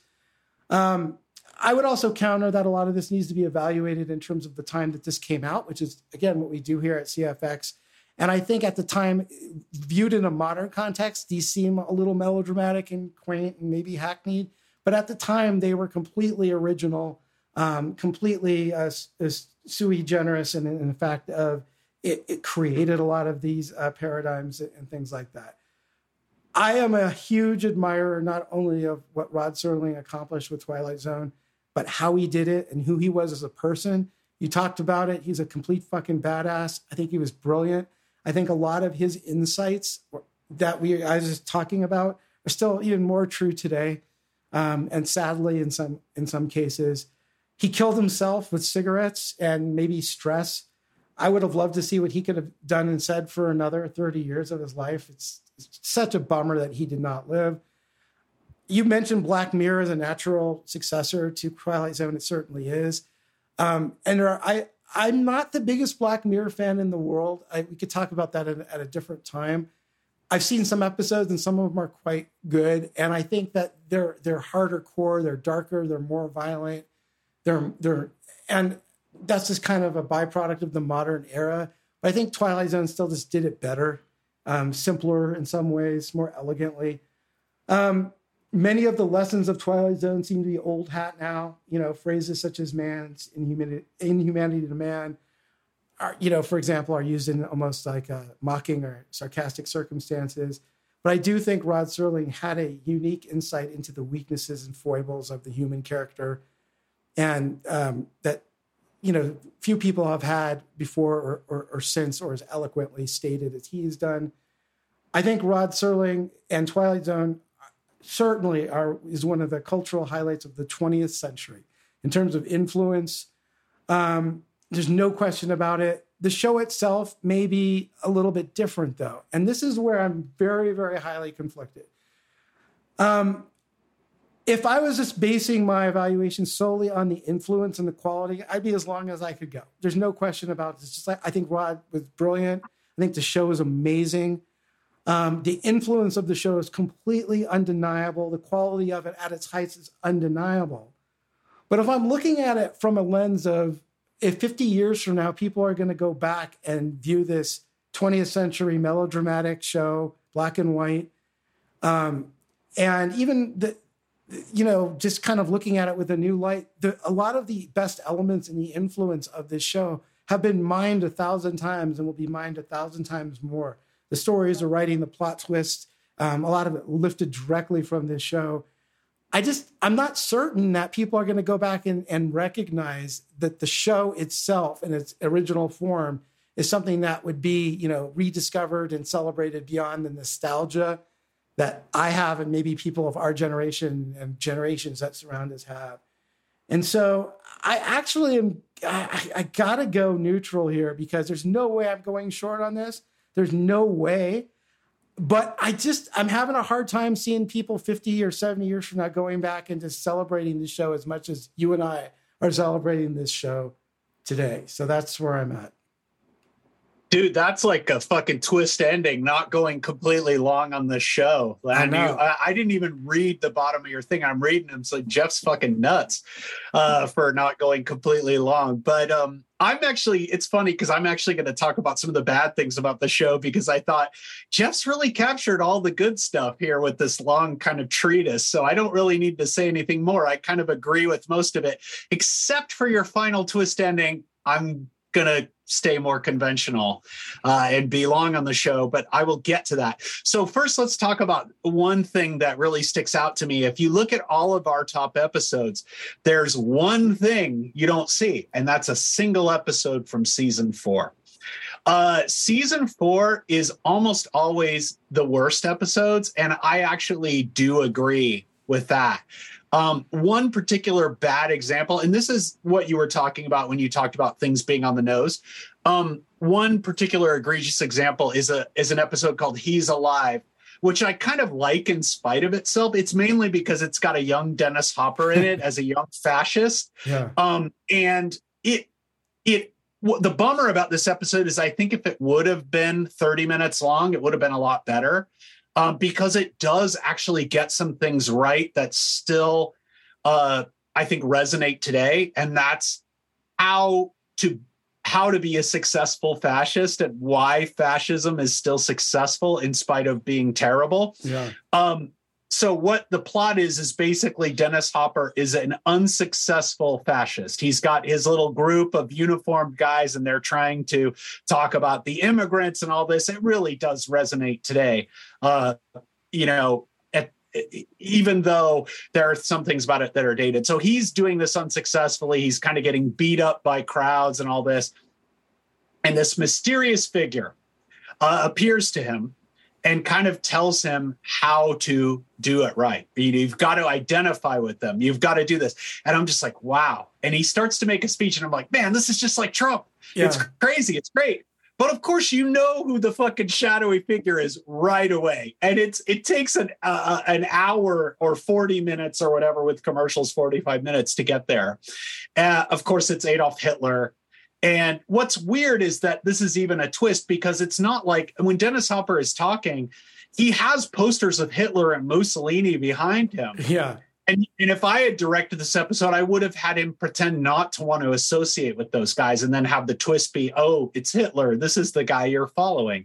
Uh, but it's not really that way. And what's weird is he also is friends with this old Jewish man who's actually a former concentration camp survivor who pities him. But why would this guy be friends with this total fascist who's like completely hates he's anti-semitic he hates them it's just kind of a mess. Yeah. Um and it's way too long for what it is and then the twist just isn't really even a twist.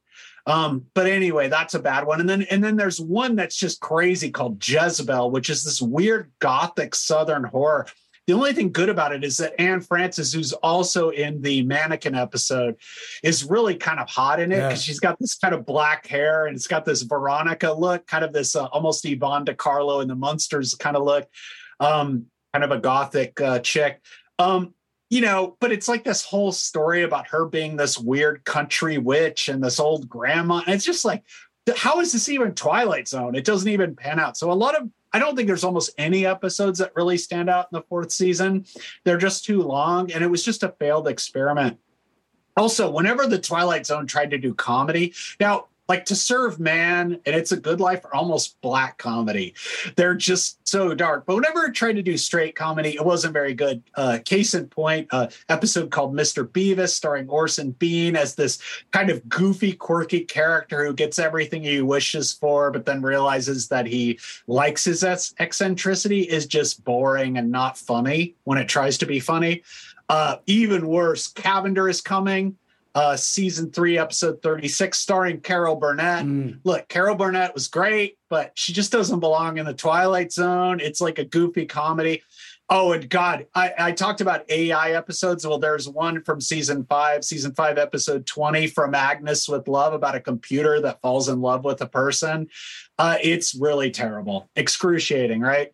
And then the Twilight Zone, look, it was one guy doing all this work there naturally had to be some repetition and there's a few recycled plots. One of these is the person who wants to go back to their past. Now some of these episodes are great but there's one that's really bad called young man's fancy episode uh, season 3 episode 34 it's a mama's boy who wants to revert to being a child.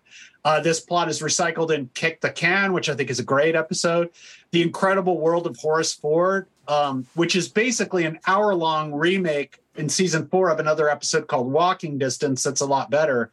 Walking Distance, I mentioned. Of late, I think of Cliffordville is another one.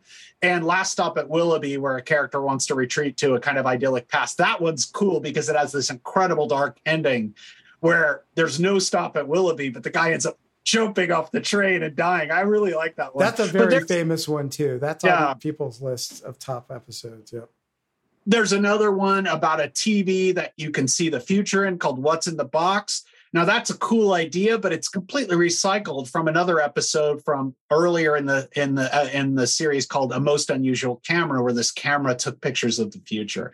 So again, there was some uh, recycling. There's an, other episodes that are just crappy. One of them I actually remembered fondly, but when I revisited it, it just was so excruciating. It's the last episode of the series called The Bewitching Pool, where these kids dive into this pool and they go into this alternate world of Huckleberry Finn and you know benevolent grandmothers and their parents are terrible. It just doesn't hold up. Uh, another one, uh, an episode called The Chaser from season one, which is basically a character wants, you know, this woman to love him, but then it's really sexist because she ends up becoming too fawning on him. So he gets sick of her and he gets her pregnant and doesn't want the baby. It's really weird. Um, so there were a few um, I just wanted to say the show wasn't perfect. Right. You know, I, I, you, when you remember these great episodes like we talked about, and even some of the honorable mentions you mentioned, or some of the other ones I mentioned, uh, you know, it just seems like it's a perfect show. But it's probably closer than most shows would be for as many episodes as there were. And again, it's one person writing the vast majority of these episodes, which is just incredible when you think about it. Like, what a T, I mean, he's the greatest TV genius of all time really the greatest person ever to work in the medium which is why i find your weird short thing kind of i get what you're saying but at the same time i kind of have to disagree because the sh- this show is so powerful it's a genre it's become an actual genre and now we say this is the Twilight Zone. And I do feel like these episodes, the fact that they're being rebooted and remade shows that it really has stood the test of time. I think people are going to continue to refer to it. And like I say, get what you're saying. I just don't agree. Um, that I think it's actually going to resonate. And but but I mean, I think is it the influence, which I totally agree is long, or is it people going and watching the original show, which is what I'm saying. I don't think people are. Well, people are remaking the show. Yeah, they're making sequels. They're doing things to, to, episodes. So I mean, that must show that it's already stood the test of time. The fact that Jordan Peele rebooted the show in 2019. I mean, a very zeitgeisty director right now, and you know, actually, to your point, the sh- his reboot was a failure. You know, it didn't, it wasn't that well received, and it only lasted two seasons. But you know, and then you have Black Mirror, which is taking that same concept and doing it based on technology. Um, I think is you know a testament to the show. And then the fact that he did a sequel to deserve man and everybody was like oh this is a big deal because it's a sequel even though people were like well why is this a sequel? It was using the cachet of the power of that original episode to kind of boost itself. You but know do, so i think that but do you think the value but i guess my point is is do you think the value is going to go up or stay the same. Like yeah, all these reboots, I would argue that's why you could go, uh, you know, neutral. Yeah, because, I, I, see what you're saying. Yeah. I see what you're saying. Yeah, I still think it's going to go up. Okay. I, I just think because it's its own genre, because of just how great it is, um, I just didn't even think there was a question. I mean, my one thing was that I encountered were these episodes where I was just like, yeah, this isn't very good. You know, there are a lot that aren't very good, but I think the the level of quality that the peak reaches is crazy. There are probably like 50 episodes of this show that are like perfect tens. Yeah. You know, and then there are 50 more that are decent. And then there are probably 50 more that, well, not so good, and maybe 20 that are just fucking bad. Yeah. You know, but in general, I'm I'm long on it. Yeah. Well, I I, I get that personally. I am as well. I think this is, yeah, like yeah. I said, one of the greatest. I mean, things. there's, you know, with CFX, we, we divorce our feelings from from from it. So I think your your comments are fair. I just was a little shocked because I'm like, you wanted to do this, and we were kind of like, yeah, we're long on it. We really just want to pick our favorite episodes and talk about it. And then you're like, you do this twist ending yeah. where you're like, oh, yeah. anyway. All right. Well, b- before we wrap up, I, I think it's worthwhile, you know, it, as a, we're re-examining, you know, the Twilight Zone and the crossover with reality and the things that can happen in the Twilight Zone that maybe um, are a little strange uh, and a little surreal and a little, you know, twisty and all, as you were just saying. Um, what happens if you know some of our past uh, guests and and and featured performers on CFX entered the Twilight Zone? What would that look like, right? Like how would Rod Serling set that up? So I know you you had one you wanted to to uh, examine a particular past musical guest that we had and how Rod Serling might refer to him. So do you, do you want to do that one? Yeah, yeah, I'll do it. I don't really have a story for it, but I have an intro. Okay. Okay, here we go. Yeah. Witness Mr. Joe Jackson, a part-time musician and full-time smoker, whose only desire is to never let a cigarette part from his lips but who sees himself at odds with a world that sees smoking as dangerous and treats smokers as pariahs. Mr. Jackson would like nothing better than to change this world, and he soon will. But he'll also find himself stepping out in a yellow taxi on a one way trip to the Twilight Zone. I was thinking maybe he could just be like fucking in a giant ashtray and fucking, and you don't know where he is, but obviously, uh, you know, I would have to take out the smoking references, and or he could just be in a world where everybody smokes and be, yeah. you know, uh, hooked to an oxygen machine, and yeah, yeah. Anyways, I don't know.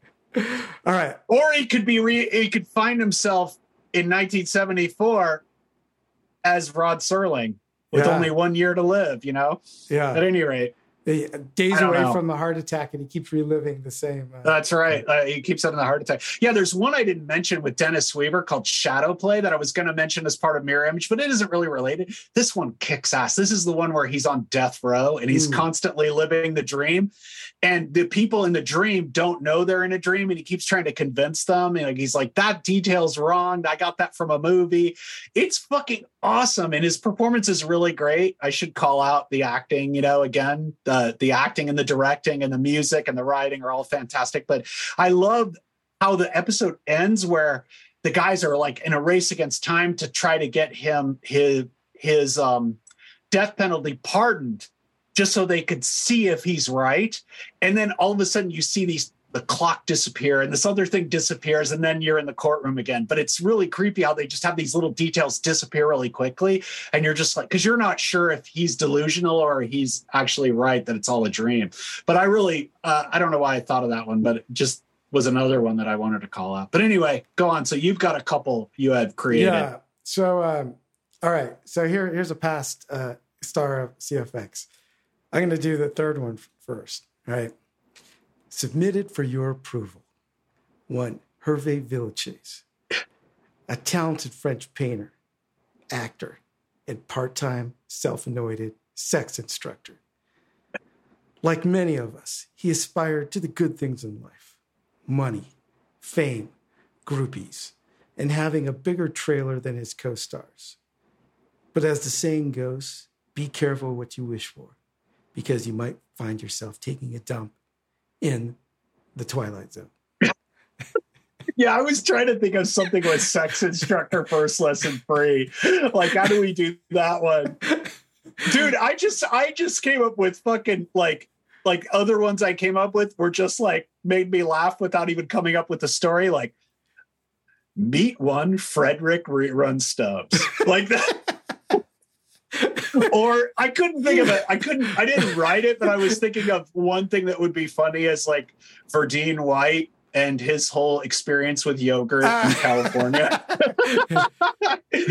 yeah. Meet Verdine White, noted virtuosic bass player for the band Earth, Wind, and Fire. He grew up on the East Coast in a very traditional family. The twists and turns of his career took him to a strange, weird place California, where he encountered things like yogurt. He's about to have a creamy dessert in the Twilight Zone. yeah, yeah, yeah. Uh, I, I like that one. Wait, How about this one? Okay, all right.